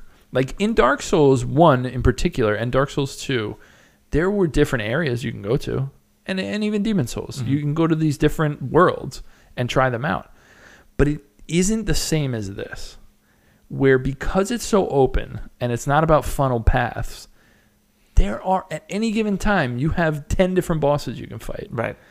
and it's just like just figure out what you want to do you know and it could be anything i mean you go to a certain place that you've been to a million times but this time it's at night oh now there's a boss there that i've never seen before Right. it's Daytime, nighttime. nighttime. Yeah. it's like but there's a thousand things like that and it just never stops being amazing it never stops i uh, we can get into some of these notes but i want to hear a little more from you Uh, give me some examples of things that you've come across that you were blown away by the with biggest this game. the biggest thing for me actually is the whole I so I guess this is considered spoiler ish is the whole when you go to like the cathedrals with like the dragon right? Yes. Like th- like to me that was one of the coolest things ever. When you like I go I walk into this church and there's this big dead dragon there and I don't know I had this I don't even know how I got there it was like this weird underground tunnel that I took cave on the beach yeah, it was like this weird thing, and I end up and there's this there's this big church with this huge dragon there, and I did something. I guess I had a dragon heart or something in me, and I became. you already killed the dragon I already killed the dragon at one point because I thought it would. Yeah, I don't know, but yeah. So then I, I just upgraded my character, and I didn't know how to. This is the thing too with anybody that's played these Dark Souls games is there's no really explicit instruction on how to use any of this stuff. So I don't know. I put uh, some XP and I put the dragon heart into this. Uh, I think it was like dragon rot breath or Right. whatever. So I I, da- I got it, but I didn't know how to use it. So Right. I'm trying to play around, whatever. I'm like, "Ah, I don't know how to use this, whatever. Ten hours go by, and I get this item. I didn't know about the seals. I didn't know that you had to like get a seal to put uh, a thing on it. So I get the seal, and I'm like, okay, I got the seal, whatever. And then out of nowhere, I'm fighting an enemy, and I don't know how I configured it, but out of nowhere, my hand turns into a dragon's head, and he starts spewing this rot breath, and the guy like dies in two seconds. And I was like, how did I do that? I have no idea how I did that. I then I finally Googled it, trying to figure it out. It's like, oh, that's what I did. I initiated the seal mark. I learned the spell, whatever. That's so funny But like for me, it was so cool because this game is so cryptic. And all the Dark Souls and all the Yeah. Souls games are cryptic, where you got to try to figure out all these nuances and stuff. But what was so funny for me is, is it was a weird thing that happened to me. I have this cool temple. All right, I buy this thing that sounds cool. I have no idea how to use it, and then for some weird happenstance. He it just shows up, and um, now it's one of my favorite things to do is to go up to an enemy and just like drag and rot them. so for me, like that stuff, I think very very cool it's amazing especially because there's no clear cut. Well, this is how you have to play it. yep So for those weird things to happen, like oh my gosh, this thing does this, Yep. this does this to this enemy type, I absolutely love it. It's so cool. And I will say, so I'll, I'll hit a couple of my notes here just to just to get through some stuff. This is like stream of consciousness as I'm playing. So, cool new thing: beating a group of enemies and replenishing your flasks Mhm. is so cool. Yeah, And along that same line, there are dung beetles. I call them dung beetles because that's how they move around. They they have like a tumbleweed and they run The around with scarabs a that- big yeah. ball. Yeah.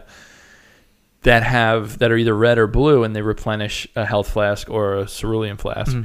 And having that out in the world such a minor thing that you wouldn't think is so important, but it allows you to stop like chasing and returning back to the same sites of grace or bonfires. Is that classic Souls thing? Is like I'm gonna run out here, do something, and then ugh, I used too many flasks. I'm gonna go back, rest again, do that better yeah, and that that design is a little bit tedious you know? Like there's not a lot of inherent value in that. So making these things where it's like all right this is a distinct group of enemies when you defeat them all any flasks that you used while fighting them they're all replenished. That is so smart. That is cool. it is so smart, and it sounds like such a minor thing, but if you played these games, it it the the, the like the exploration is that's at the heart of this game is enhanced by having things like that, Mhm. right? well, I love even just being able to allocate how many. You know, all right. Yes, I want to use. very cool. I have ten flasks. I can either do five. You know, I could do five for health, five for the cerulean, for the for the you know the magic, or I can do seven. You know, Yup. and that's I've I've changed it on multiple occasions based on whatever area I'm at. If I'm at an area where I could probably use a little bit more Definitely. range magic or you know ashes of war. And because I am such a mage character, right now I have three Crimson Flasks only, and I have nine Cerulean. yeah, Because I use so much magic. yeah, And I'm using a lot of my Spirit Ashes, which we can talk about now, to do the brunt of the fighting in up close and personal, and then I'm using my magic. So new thing to the game, two new things. We have Ashes of War and Spirit Ashes. The Ashes of War are on any non-boss weapon, like any non like unique, you know, crazy boss weapon, you can swap its special ability. And the the way that you use the special ability is you two hand your weapon and hit L2. So examples would be uh, one is like a war stomp. You stomp the ground. hard and- frost stomp. That's one yeah, Of the, that's one of the best. That's one of the best ones. that's one of the best. Uh, another one would be like you summon this like cyclone around you that damages all enemies. Uh, another one is lightning. like a you can do- throw yeah, lightning. you launch lightning across, you know, straight ahead in a, in a line, um, things like that. And you have so many of them. Some of them are just physical abilities. Some of them are uh, launching a uh, like a magical spell. Uh-huh. So like you may not have the intelligence to like put the magical spell into your spell slots because you can only equip it if you have 30 intelligence. But because you have this Ash of War, now all I have to do, it doesn't matter. I have enough for the sword and I put it on the sword. Now I can launch Use that that missile that I that I couldn't do before. Stuff like that is really really cool. Yeah. Then you have the Spirit Ashes, which are basically summoning in, uh, like it, it's it's it, it would be like uh, shadows of enemies you fought that are now fighting for you, and you gain them through beating little catacombs and caves and things like that, and beating the boss at the end. And what you're doing is it, it uses FP, your magic, and then they just fight for you Yeah, in this cool. area. They, unless they die, they're there, or unless they kill every single enemy in the area, they're there and they're fighting amazing. Some of those help out. hugely. I have I have one that's ranked plus ten, like maxed out, and they're just like they come in and they just absolutely whoop ass. Right, you can upgrade the. yeah, you can you can upgrade basically everything in this game. You can upgrade the the spirit ashes up to maximum of plus ten. I don't know if this is spoiler. I don't know if I could say. Do you have the one that duplicates? Yes. That one's so. That's amazing. So it's funny because it's not that good for me because of my build. Oh, for It's a melee fighter, it is Yeah. just it is so helpful. It's it basically it's a it's a mimic of you spoiler, basically. spoiler alert. I'm not gonna tell you how to get it. So It's actually very convoluted to get it. It is. It's not easy, but it it it basically yeah makes a copy of you, and now there's two of you fighting. But because I'm such a mage, it's like they're unpredictable. I have I have seven spells. Who knows what they're gonna use? Right, they could use make a lot of poison that doesn't do it. Yeah, I get you. So it's that kind of thing, which is so funny because you know everybody online is talking about oh mimic is the best, mimic blah blah, blah but not, not, for, for me. you. Um, but I have other beefy boys that'll that'll go out there and tank the damage for me. But that's what's cool. For me, I don't need someone that's doing damage. Yeah. I need someone to eat the damage and distract the guy. Right. Well, some of the bosses require that, and that's what this game is so good. There's little bosses where Yeah. that helps. Where Yeah. uh, the boss um, in the volcano uh, Yeah. manor area before Yeah. before I guess we could say before Rykard. God, this was. I think this is the hardest. This is the one that I've died the most on. Thank you. God- so hard because Godskin Noble. the moment you hit the Godskin Noble, yeah, he's he's looking at you like, and it is so he's hard. fast, and then halfway through he started rolling. Oh, and you can't dodge it. You can't dodge it. So to have I started like getting on an angle on the pillar, so you just roll into the pillar. Over so hard, so hard, and that's the problem. The minute you hit him, he's looking at you, He's as a, me- a prick. as a melee fighter, Yeah. you're like right up close and personal. So to have an ash, uh, Yep. a spirit ash, like in the corner, just like just just just trying to get so him. it's almost like a role reversal Yeah. because you're in there up close trying to slash them, and they're they're like doing damage in the corner. Meanwhile, I have a I have a big pumpkin head guy that's just like putting his head down and tanking all the damage while I'm like casting laser Yeah, I'm beams. glad you had probably the I hardest boss in the so game. So far, I think he's the hardest. He's me. been, the, and he's not even. He's like a mini boss sort of thing. He's probably been the hardest boss. well, he's not a mini boss. He's main path. oh, that's like- true. He is main. You have to fight him, but Yeah. he's probably been the hardest. Yeah, I know. The the draconic tree sentinel gave me some issues though with that one shot lightning Oh. kill. But He didn't even touch me. anyway, I want to I want to talk about I want to talk about So- bosses maybe at one point. Going back in, I think an, another new thing, Evergaols. hmm Very, Very cool. very cool.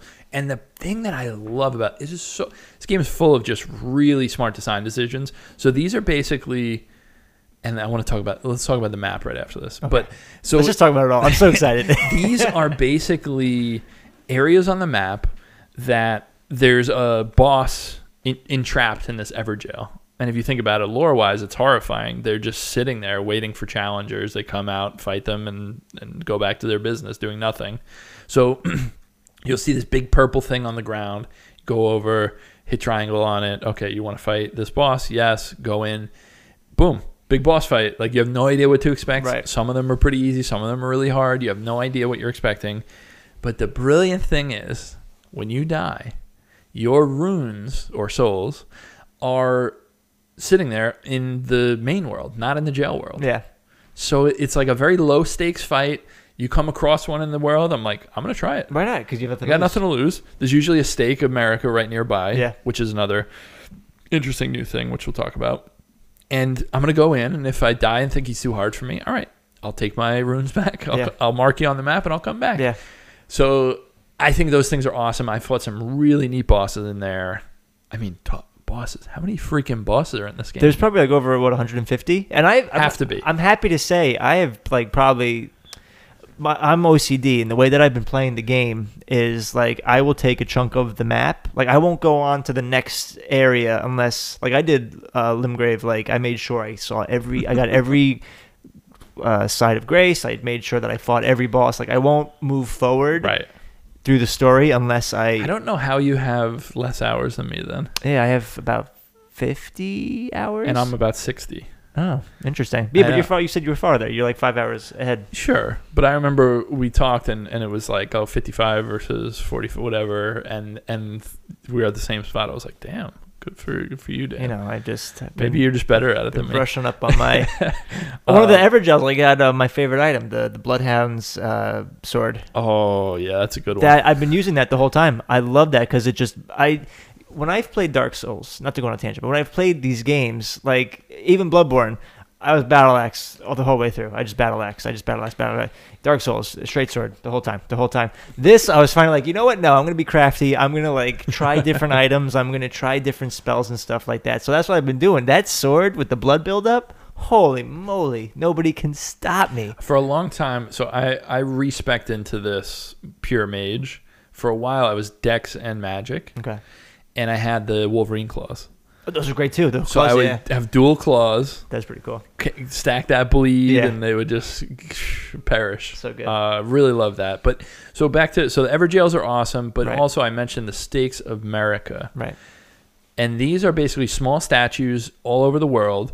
And when you get close to one, next time you die, it'll ask you, do you want to respawn at your most recent site of grace, or do you want to respawn at the stake?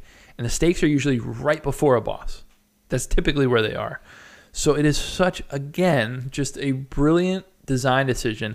People talk about how punishing these games are.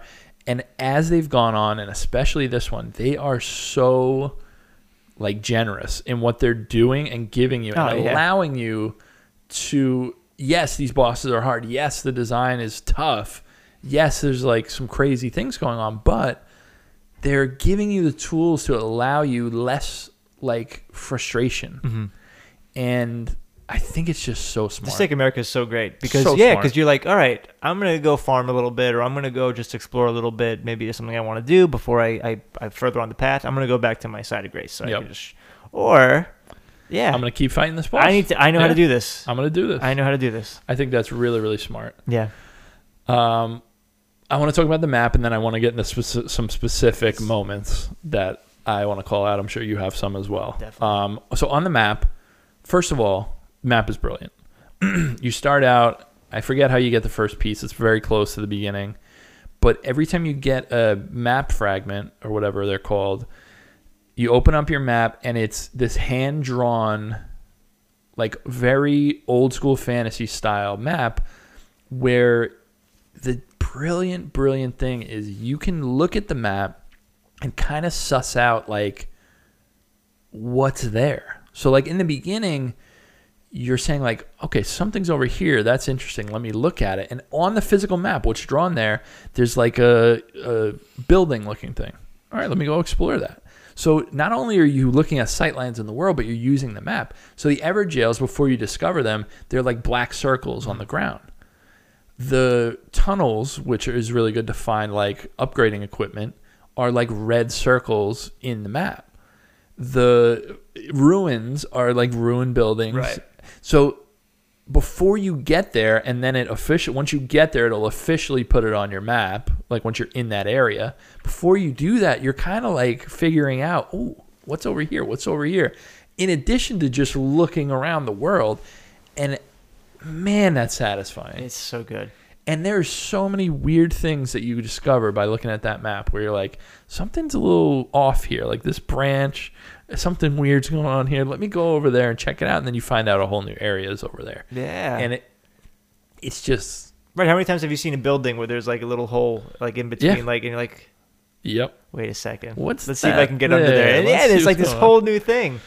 Or like a, or like blood is hanging out there. Like it's just Oh, like, oh, what are you doing there, That's, buddy? that's Like, my boy. I, it's so funny because this is all like uh, based on like Ireland, Scotland, like old. So his name is B L A I D D, and it's pronounced Blathe. oh, Blathe. Okay. But I think that's like such a funny like Blathe. Blathe. Blathe the half wolf. And that so all right. So let's talk specifics. Okay. Anyone that doesn't want to know anything, Shut this podcast off. yeah, this is your point because we're going to talk about specific things in this game over and over again um, until we, you know, our, our voices are no more. Um, so I want to start out with a basic one. Over just south of the lake in the beginning, okay, there is a procession of two trolls, you know, pulling a cart, bunch of guys around there. So at first, you're like, I don't want to go head on. I'm gonna like go around and see if I can work my way.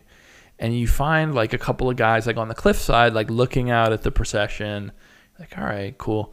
I'm just gonna stab them in the back, not worry about it. I'm stabbing a guy in the back, stabbing a guy in the back, and then I go to stab a guy in the back, and he busts into a poof of smoke, and a giant bear comes launching out of him magically and fucking throws me across the map. One shot kill. Freaked me out like you wouldn't believe. and I'm like, what just happened? So I go back there and I'm like, was that like a weird, like, the, there's a one in a thousand chance that that happens? And I hit the guy again and it happens again. So now I know it's coming. I get on my horse, I start going. And then you realize, oh, these guys are faster than the horse. Like, what do I, Yeah, What bears do I on your do? horse. Yeah, no way. those big bears. Those big bears are Because there's like a regular grizzly bear too. no, those and, big bears. and they're just like normal intense. bears. Those big bears. Oh boy! so coming across that so early in the game and being like, Yeah, no, I "What could, I could that?" die in Like- this open world any second. any second. What a cool moment! Oh man, what I love about and what I love about these games in general is like those moments are so specific and so minute, but like you will always remember that, and like Yep. that's a shared experience Yep. that like we who have played it are like, yeah, I that that was crazy. crazy. and the thing about this game is it shares that FromSoftware thing, even though it's so big. I could tell you how to get from there to there, and it's like that's a famous Souls game. Thing. Yeah. you know, I, I, my friend Ozzy played Bloodborne for the first time, and I get on. the- This was you know years ago. I get on his you know share play whatever to like kind of coach him through it. I'm like, oh, go over here, go over there. Like you know those It's games ingrained. inside and out.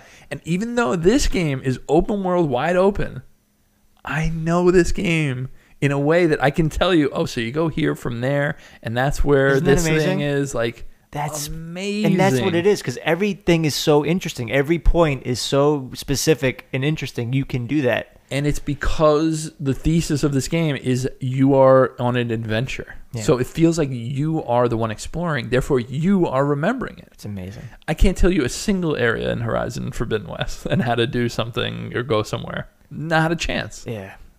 But that's what I'm talking about. That's what this game does. That the only other game that's ever done it for me is Breath of the Wild. And that's and that's and that's my thesis. At the end of the day, there's two games. it's crazy. It's Breath of the Wild and and Elden Ring. Uh, have you come across patches? Oh yes, Still a prick. amazing, Still a amazing. prick. But and then he te- yeah. we said spoilers. And he teleports you to freaking Caelid. When you see that for the first time, when you're like level When you ten, get into Caelid. when you're like level ten and you walk out, But you walk out, red sky. You're like, where am I? This is horrifying. Not only, I think the first, am I mistaken? The first time you're teleported there, you're in the tunnels, right? you start in the tunnel. You start in the tunnels. Um, the with the with, Yeah. the, with the gems and the yeah. And those enemies are tough. But they, they- are so tough. But do you know who who's there? Is those sen- those like bug guys with the big staffs? You know what I'm saying? Oh, Like yeah, the- yeah, yeah. Oh, is that too loud? A little Sorry, bit. That's sorry. all right. but those those guys are like they'll theyll one shot you with that In spell second, where they all converge on you, and so you get out of those tunnels finally. You're like, Whew, all right, I'm out of here because it with those teleporter traps. If you die, it respawns you at the teleporter trap, not at the last site No. of grace. So there is a mm, the best part. So there is a site of grace in the tunnels nearby, but you can't teleport out of a of a tunnel. it won't let you. So you make your way out. You walk out. Sky is red. You're in like a wasteland. You're like, where the hell am Nothing I? Nothing you've ever seen. You see a horde of zombies walking. There's a big ass raven with very Oh sharp teeth. Oh gosh, yes. Those guys are ruthless. They're the word, and the dogs too, like dog wolf The looking things. T-Rex just like dogs. Yeah, yeah, what the heck? And you just see like bones and like guts like Oh. on the ground. So but so imagine being level ten. Yeah. Patches is one of the first Yeah. things that you get to see. And then you go back to him, and he's like, "Oh, how was that?" uh, All for his freaking robes. love it, absolutely love it. well, because he tricks you, because he's like, "Oh yes, you like that chest over there. I see you eyeing that chest over but there." that's mine. Don't think about it. And then, of course, you go to do it. Um. But that's a moment for me. Yes. Especially like early in the game, and you're like, "What is this area?" It took me. I was so scared to go to Caelid.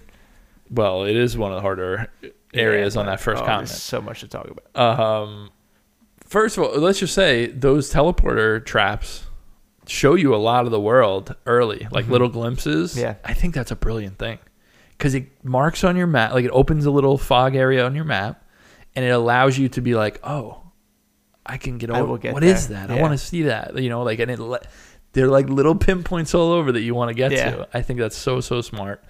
Um, something that speaking of, I didn't mention it on the map part, but before you get a map fragment, you can see the main path and a little stone, Mhm. and that little stone indicates that there's a map fragment there. Right. So it's like a, That's a- so helpful A when- destination you want to get to when you Yeah. get to a new area. It's like, oh, I want to get that map. So smart. That's helpful. So it's smart. helpful too, for sure. Um, what else do I have on here? Um, roundtable hold. We didn't talk about. Oh right, yeah, your hub area. You got a hub area. I really like it. Like a lot of the characters there. Typical Souls fashion. They all have their own quests going And on. as time and goes on, none of them are doing well. Things are going to happen to them all. Um, you have Fia, who you can get hugs from. Yeah. So what's up with the hugs? So someone Yeah. told me that. It, it subtracts your vitality by 5%. yes, it does. but she gives you the blessing, Baldachin's Blessing, which if you use, it reverts it. So what it's doing is it's subtracting 5% vitality, but then you get like a stamina recovery increase or something like that. But she has a really cool side quest. Something they do in this game, I'm going to mention it now while I'm thinking about it, that's very, very helpful and they have not done in other games, is you can jump into a quest line at a bunch of Oh, different points. Right. That is so. It makes me so happy because notoriously you could break quest chains in these games by accident just by advancing. And the game story. is so cryptic anyway, so it's not like, oh, Eileen the Crow is going to be here. Yes, it's like exactly. you got to like seek her out. So with this one, a perfect example. Have you done the Ranni quest? hmm You did the whole thing. I'm at the end Okay. where our friend isn't doing so well. Yeah. So that Spoilers. that Ranni quest, as you're doing it, so you can do it in a way where you meet Blaidd first, and then he points you towards Ranni, and then you do that whole start of it. yeah. I didn't do that. I didn't even meet him. And then I ended up the first time I met him was at Radahn's. Oh, same. This is my my Yeah. exact same. Yes, was So- at the festival. Yes. So you can meet Blaidd very early, and he'll talk to you and say, "Oh, behind Caria Manor, you know, the woman I love, whatever." Like goes in on it. Mm-hmm. A lot of story stuff, whatever. And you go back and forth. Blaidd goes to her place. Like you, there's a whole bunch of stuff there. Or you can do it the way I did it, where once you get to the festival, you can't get Blaidd at the at the the forest. Mm-hmm. So now you got to beat Radahn in order to see him elsewhere. But it was just so cool to be like, oh, I didn't screw anything up by doing that. I'm just doing the quest anyway. and that is helpful so nice. because that was the same sort of thing. I saw him. I met him first at the festival, right. and um, but the thing is, is I I, was, I thought, oh no, because I remembered earlier that there was talk. There was some NPC who said like, if you go into the woods, you'll hear the howl of Right. the wolf, but Yeah. he's you know he could be nicer or, or whatever. Right. And when I met him there, I was like, oh, I think I completely messed up. There was something to. That- I his name's thing. half wolf. I'm like, well, Yeah. that's that's the guy. I Yeah. definitely missed something. But you're right. And then I went to Caria Manor afterwards. Actually, it was thanks to your text. I was like, oh, I don't think I saw Caria Manor, and I did it. And then that's when that started. The Ranni's quest line. I was like, oh, that's great. That was my that was my first intro into the hand monsters. Oh my gosh, probably my. They're great, but like my the most unnerving like little bosses ever. Dude, Anybody look up spider fingers? or what, are they called? I don't know what the what are they called? I don't know. I don't know. They're, really terrifying. They're horrifying. They're literally like these. Gi- they look like spiders, but they're fingers. and there's too many of them. This is eight fingers. not ten fingers. intense. Yeah. Caria Manor's intense, Yeah. especially with all the, on the grass areas when there's Yeah. they got the big ones and the little Right. ones, and there's so many of them. So there's and they're underground and you walk in their palm and they come out. so cool. But Ugh. There they're is worse than spiders. dude there's just so much in There's this so much to game. talk about. Uh, but yeah, back to Roundtable Hold. Oh yeah, sorry. you meet sorry. a lot of really cool NPCs in there, a lot of good lore stuff. A lot of the guys that are mentioned, a lot of the people that are mentioned in that opening cinematic, who you think are going to be the main bosses, are the NPCs that you meet there. Mhm. Fia, the Deathbed Companion, is one of them. Uh, Gideon Ofnir is your main guy Yeah. in that place. You get the Dung Eater there eventually. Like, there's a lot of a lot of these guys there. Have you met Gold Mask? Oh yeah, he's got a sister says those by live by the death. Is that the guy? Gold Mask in in the Altus Plateau. He's just staring up at the Erd tree. You didn't meet him? Oh, it's really good. All right, I gotta go there. Then. Um, but it's so cool because the thing that this game does, and once we beat it, I mean, I can we'll talk more spoilers, lore, story stuff. But meeting all those people in the intro, you're like thinking these people are larger than life, and then you meet them, and they're just like fucked up little guys. Yeah. like they're just like Yeah. they're just like weirdos, and it's so fucking good. Where is he? Gold mask? Is he? He's hanging out at Altus Plateau before you get to Leyndell. Okay. um, and you find him on like a bridge, and he has a. Que- Do you know the guy that sells you miracles in Roundtable? Yeah, yeah, yeah. So once he leaves, has he left? He's left. He's gone. He goes to Gold. He's finding Gold Mask, Okay, gotcha. and when you find you find him there, and you find Gold Mask, and then they hang out together. There's, There's a lot of good, a lot of All good right. quest stuff there, but. Yeah, there's just a million things like that in this game. Um, I think so. As you meet some NPCs, they'll they'll come to Roundtable Hold. Uh, they'll leave. They'll die. They'll do whatever. So love that. Absolutely love that whole area. I think something that's under discussed is destructible environments and how much of a game changer that is in a game like this. Because places you would expect to be safe, you are no longer safe. Like I think of a really good early one is that Tree Sentinel. oh yeah. That Church of Elleh Oh yeah, you got your guy that's can selling get stuff. Destroyed. Yeah. So you're like typical Souls thing, you're gonna go near the tree sentinel. He's gonna chase after you. You're gonna be like, I don't know, I gotta go in here, and then he fucking busts through the wall like the Kool Aid Man and smashes it apart, and you're like, whoa, stuff like that, man. Like, oh, that making these uh, uh, destructible, and you're fighting a giant who's breaking trees, like. Oh, It feel because everything has like weight to it. It has like gravity to it. Because you think, oh yeah, I'm gonna go back to the site of grace and I'm gonna just erase it. Like nope, it's amazing. nope. It's amazing. Oh man, he's my favorite NPC by the way. The the merchant at the Church of Elleh. I will give that guy money. Oh, it's great. I'll always give Kale, the Yeah. best. DJ Kale is so, my man. He's so nice all the time. A pleasure to see. He's great. I've met them all. He's the one that gives you the snap for Blaidd. yeah. Um, the fact that you can completely, not only, I don't think people quite understand how open this game is and how much you can avoid. You can go around Stormveil Castle and not do Stormveil I had Castle. no idea. Someone told me Could that. you imagine that? I had no idea that you could do that. you can completely bypass that. How have you tried? Yeah, I've done it. I've came at it from the other way after exploring Liurnia a little bit, and I'm like, whoa, But that's insane. So you have to fight where- Godrick or don't have to. that's How crazy is that? And then later in the game, once you get out of there, everything is bypassable. There's like three different ways to get to Volcano Manor, including the coolest way, which I got to from, I think the first one of them I met, the Iron Virgins. Okay. Did you get taken by one of them? No, I didn't get taken by uh, Iron Virgin. So you know how they open up and the creepy hands come yeah, out. yeah, yeah. If they grab you, you get teleported to a prison at Volcano Manor. Oh no way. So I got to Volcano Manor like way before, and there's a there's a special boss you fight out of that prison. That's amazing. Yeah, Whoa. yeah, yeah, yeah. No way. So Oh, that's the yeah. first time you got to Volcano Manor? It was way before I hadn't even seen Radahn or done. Wow. I haven't even beaten the Raya Lucaria yet. wow. Yeah, um, that was crazy. That's insane. That was crazy. But there's a there's two ways when you when you're on volcano or Mount Gelmir, right? When you're up there, you can get to you can get to that main area multiple ways. You can go I just went through the front door. you can go through the manor, you can go around and up the side. And then Altus Plateau, I never I didn't get the lift. Oh, you didn't get the, two pieces to. I went around and it was not intentional. I was just exploring. Then I got to Altus Plateau. I was like, whoa, like this is a So you cool fought place. the giant worm monster. Yes. I did that anyway, just because I thought it was cool. Yeah. I wanted to speak. I would bookmark that area, that lift.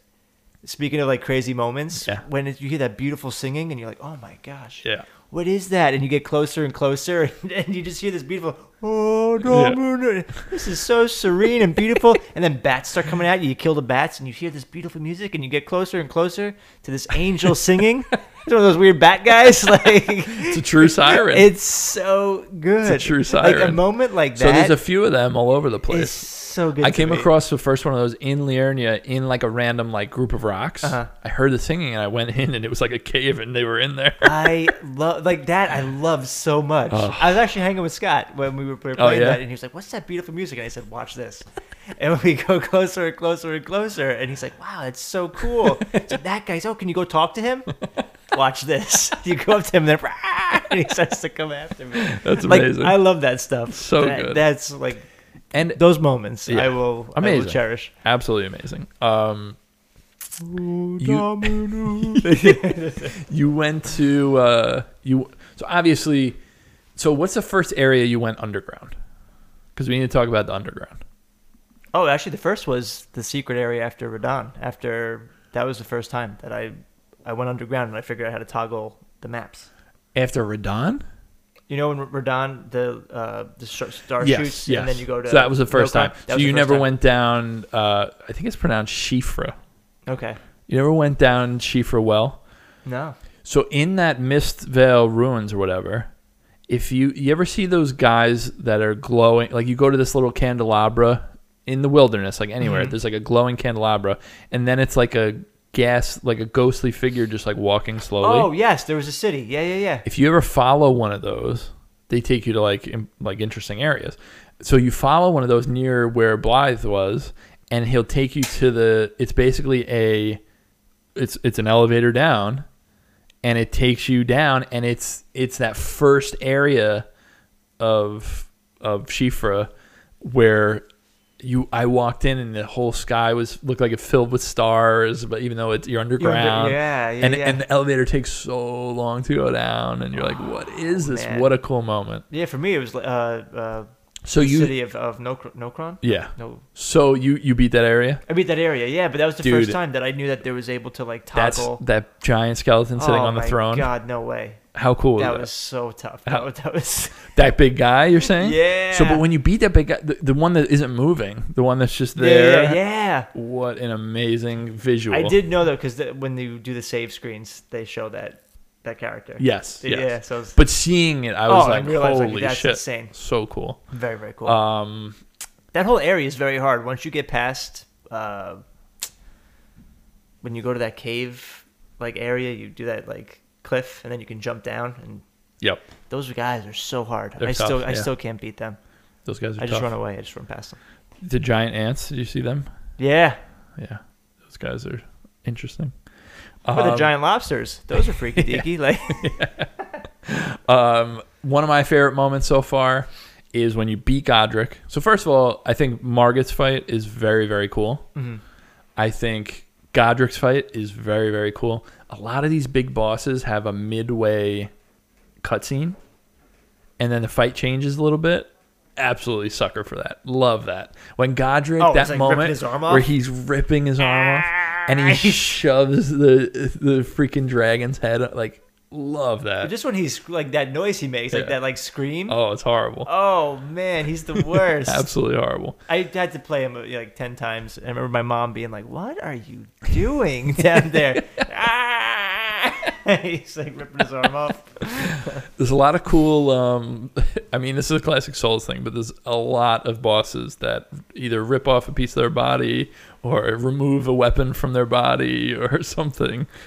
Absolutely love that Godrick is shit. still one of my favorite boss fights. Like, like Excellent I, fight. I really, really enjoyed that boss fight. Yeah. very, very much. Excellent Like, like in the Pantheon of Souls games, like I will remember that fight It's very good. and the Radahn fight Yeah. as like two of like my favorite. Very, very good. Well, Radahn, I don't know if it was my favorite, but it felt really good to Spectacle. beat him. It yeah. felt really good to beat him. yeah. Spectacle is amazing. Yeah, definitely. And just thematically, r- bring all these homies in. Oh man, how'd you? So I'm good. curious. How'd you beat Radahn? What was your? Well, I'm a mage. Okay, So I, just stayed I have the Latenna spell of a like a long range arrow shot. nice. So I would just roam around, hit him with a couple shots, let the guys do most of the work, and then resummon them. yeah, yeah, hit yeah. with the. Oh. You ever get up close and personal with him and see the horse under there? His horse is so tiny. Though apparently, right? I know. My sister looked up the lore. I was reading the item descriptions for Radahn. You can see it in there. He was so in love with the horse he that like- he learned gravity. That's why he learned his gravity magic, which he uses all the time in the battle. And it was so that he can still uh, sit on his horse, even though he's enormous now from killing everyone. But that was that boss fight, man. I've I've never in that in that in this game at least. Next to actually the Godskin Noble, like satisfying.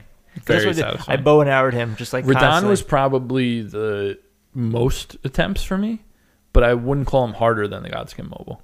I think Godskin Noble was actually hard. Like every time I fought Radahn, I knew what I had to do. It was just I knew he, if I he had stayed so many away- one shot hits Yeah. that it was like oh I like, knew if you're I- not that hard you're just I can't get you Like if I knew if I stayed away and summoned the guys and like shot arrows and then reset and do Right. that, I would do it. But you're right. Yeah. When he came to second phase, yeah but I love that was I absolutely love that this part of the podcast is just us like Just giving the game chopping away. it, up, chopping it up about the coolest parts of the game um how about those freaks dancing in the in front of the windmills Thank you. that oh my freaked gosh. me out so Thank much you. horrifying Yes. thank- Horrifying. oh my gosh. and the noises when they're dancing, it was so weird. I called my sister downstairs because they I weren't attacking. lo- they don't attack unless you get close Unless you get close, but I was. It, it reminds me of remember in Bloodborne, like the witches of Charnel Lane, like that area. Yep. When they're like doing, it, remi- it Yep. gave me that like Definitely. creepy vibes. So that's what I felt. They weren't attacking, and I called my sister down. And I was like, "You got to see this." Like, part of me thinks this is hysterical. Part of But me is like very creeped out. creeped out. reminds me of midsummer I don't like it.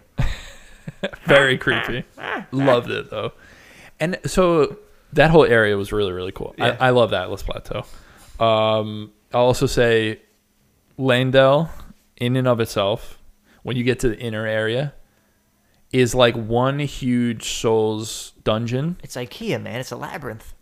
But it's so big and so brilliant. Like absolutely brilliant. It's daunting, man. I love Especially- love that area. And you'll notice when you get to that one area where there's oh, like ten knights that have lightning, like at- the end, you can either go one way that takes you to the lift that'll Yep, get you to the yep. forbidden, but then you go the other way, and there's like ten knights with lightning. if you run up, you're talking about the- with all the long run up Yep. into, into Leyndell. Mhm. Yeah, there's like, and they come out of the woodwork. There's one of them. It's a dual boss fight, two tree sentinels. oh my Do you see that? God. No, I There's missed two that. of them. If you ride up the long way, like up the right side into the not into the inner area, but the main area of Leyndell from the Altus Plateau, there's a big, huge pathway, Oh jeez, and there's a ton of tough I missed enemies, that. and then there's two tree sentinels that No go after way. you at once. I missed that. It's so good. I guess I didn't fight all the bosses. I got I got some more. dude, there's a lot of bosses in this game. Oh man, Um, that what did you think about Rykard? Did you beat Rykard? I did beat Rykard. Yeah, I have five great runes. I have five great runes. Five. Yeah. I did the five that the guy in the round table hold. Yeah. I don't know if there's any more than that. Is that it? There are. Ah, I missed those two. No, you're not at them yet. Oh, not at them yet. Okay, so yeah, so I have A lot of the end game type of bosses have have great Okay. runes. So Yeah. I have I have Godrick, I have Ranni, Rykard, Margit, and uh, Radahn. So I, I haven't missed any. I haven't missed any of the big hitters. nice, nice. Right? Ranni or Renala? Oh, Renala, I'm sorry. I was gonna say, did you Ranni's did the you witch. kill Ranni? No, I didn't kill Ranni. No, you're dead to me Ranni's the. Ranni's the blue witch that's, with the. that's wife. That's your wife? Yeah. I thought it was Diana. No, honestly, I mean, I, we could do this all absolutely all night. I mean. I love, love, love this game. Let's end it with give me your three favorite boss fights. okay. I like actually I like Rykard. Rykard I like as a character. Love him as a character. That boss fight and that, that second cutscene, phase with the cutscene, I can't do his voice. He yeah. starts speaking out of the midsection of his body. I very much like that boss Love fight in theme. It reminds me of Yhorm the Giant in um, yes, Dark Souls Three. Yes. Like once you have the Serpent Hunter, it's it's not too it's not too it's not. My problem was when I was fighting him, I was a one shot kill. Okay. So if he got me once, because what I was doing was I was hitting him with it, but it uses FP to use the L2 attack. Yeah.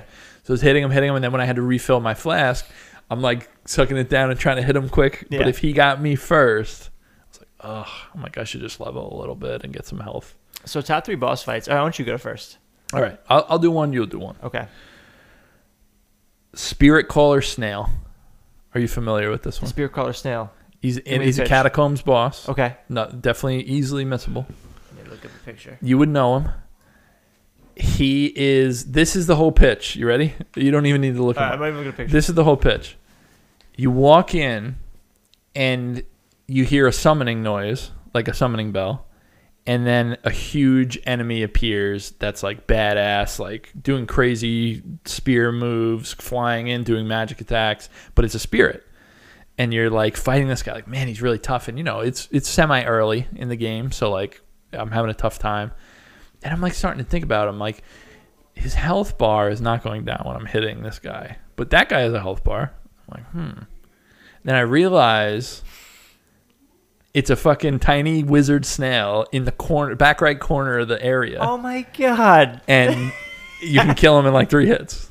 I love that. Amazing. that is Amazing. fantastic. Absolutely loved it, and it took me a while to figure out. But then when you, I started looking around, I was like, I know exactly what's going on because it's called the snail. I'm not hurting him. Like I, I get this. What's going on? Now I got to find him. Right when you walk in, if you look in the back right, you see the little magic, like a like a oh waving Oh thing gosh, like of him, Koopa. like exactly. and it was just brilliant. Absolutely, I love it. that. Loved it. Loved it. Awesome fight. Uh, so give me one of yours. Dan. I'm actually so it's four bosses. One I fought this character four times. Um, it's the I, I forget. I should probably know the name if I fought this character four times. It's it's like this uh, metallic robotic like rat looking thing with like a red cape. Oh, okay. That's the that's the uh, watchdog. The watchdogs. Yeah. Okay. Fought that character four times. I don't know why. I like the boss fight. I, Love the way it moves. that's what I think Love got me, and that's why I think So strange. I think that's why it stuck with me is because it It's like an automaton or something. I don't like it. Like Yeah. like the way that the witches like freak you Yeah. out a little bit. Like that's how it made me feel. I don't like how it's all just like very deliberate. It's Freaky. like a robot Yep. freaky. totally freaky. Not that they're the hardest boss fights, but getting into there and constantly getting back to that character what makes it. these games so great is like their cryptic like lore and their storytelling. So I'm just very intrigued. Like who designed these characters? What is this about? Absolutely. So I would put Love that. I would put those four as as one. I have as my next choice here a full grown falling star beast. Did you fight this guy? The full grown falling star beast. So I'll explain him to you. We'll see if you remember him. It's on Mount Gelmir on your way up to Volcano Manor.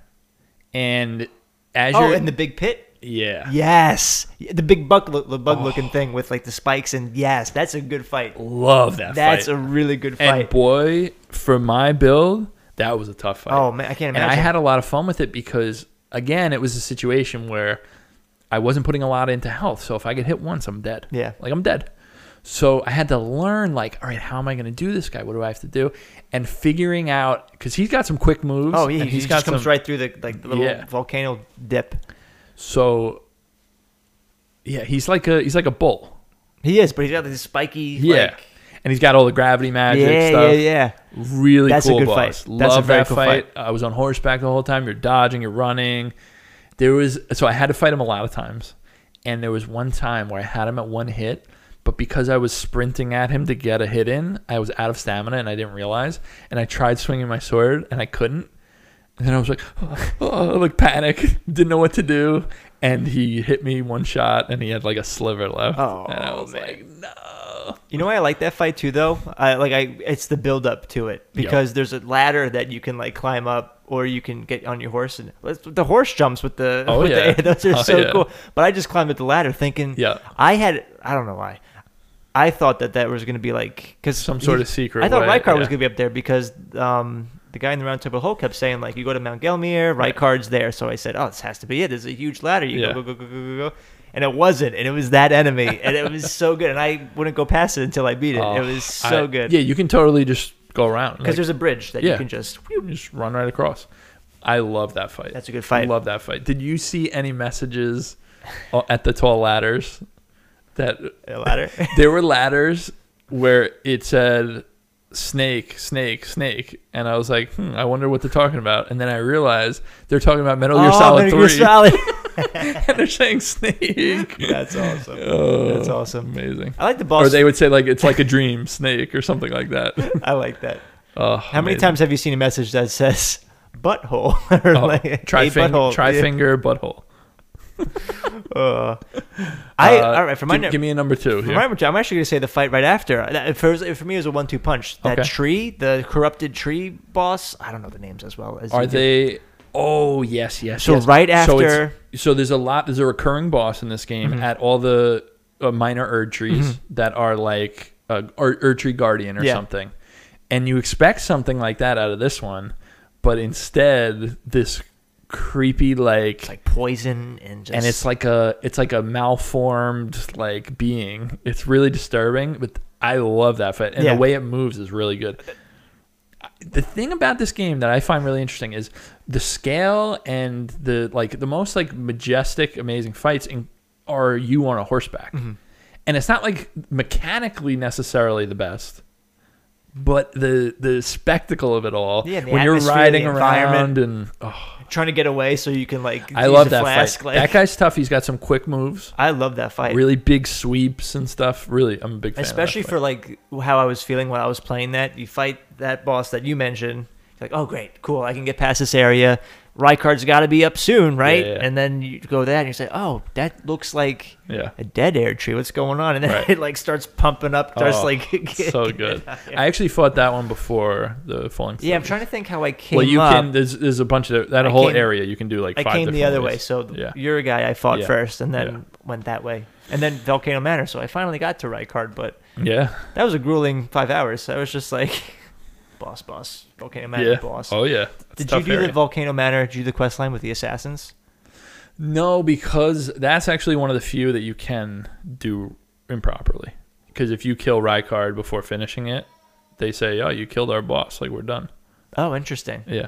I'm not an assassin anyway. Oh, yeah. I wouldn't do that. I didn't even do it. Yeah. It was just you know. Um, I'll do for my number three. I mean, it's quite a lot that I like. I'm gonna do Renala, Queen of the Fallen. Oh, okay. Yeah. because I love that second phase and the visuals of it and everything. When you go into that like shallow pool Mhm. and you Very have a big Rom. moon in Very, the uh, background, yeah. very rom. Yeah. And I found it very interesting because I'm a mage and I'm seeing some of the stuff she's doing, and that moon attack that she does, where she launches the big moon at you. I do that now. Oh, you know so it's like how cool like i just i just love the whole even the beginning the first phase it's very easy Mm-hmm. But it's so interesting all these people that are like fighting for her and throwing books at Yeah. you and uh, to me thematically i love that boss I don't know what my third would be. That's tough. I feel like I want to use a big one. I mean, I talked about Radahn. I talked about Godrick. Patches is my third favorite boss. patches huh Don't kill Patches. I almost killed Patches.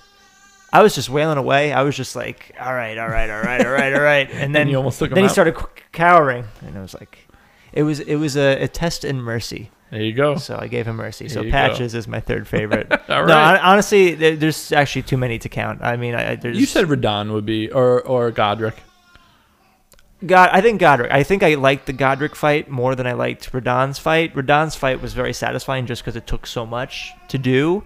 But Definitely. but I think Godrick's fight, i think mechanically godrick and margit are two very high up yeah. like mechanics Margit was a very good fight. yeah like really good fights How many Well times have you. How many times have you fought him? um Meaning like his character. He shows up another. He shows up like a third, like a secret time. I only mine was only twice.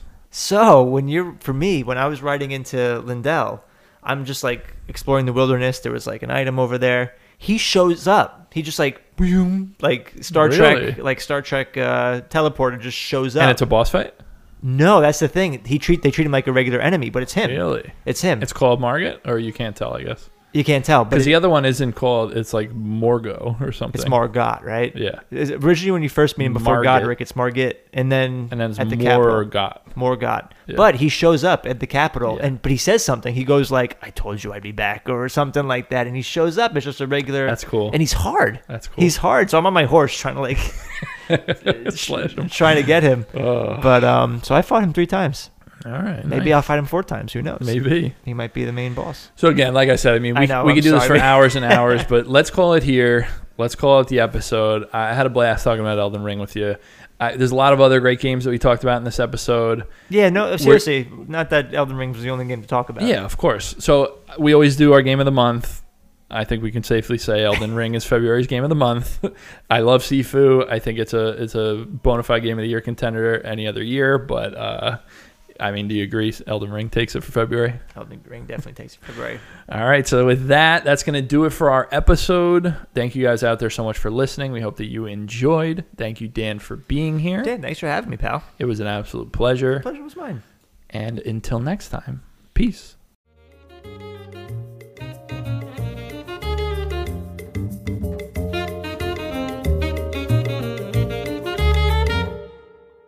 Hey everyone, thanks so much for watching and or listening. Just here to remind you that you can find us by searching for Circle Back Podcast or Circle Back Gaming on any of these podcast services. Anchor, iTunes, Google Podcasts, Spotify, Breaker, Pocket Casts, Radio Public, or Stitcher. By God, I'm out of breath because of all these podcast services, but you can find us anywhere there. Also, you can find us our video version on YouTube by searching Circle Back Podcast or Circle Back Gaming, uh, and the rest of the videos we do. Thanks, guys.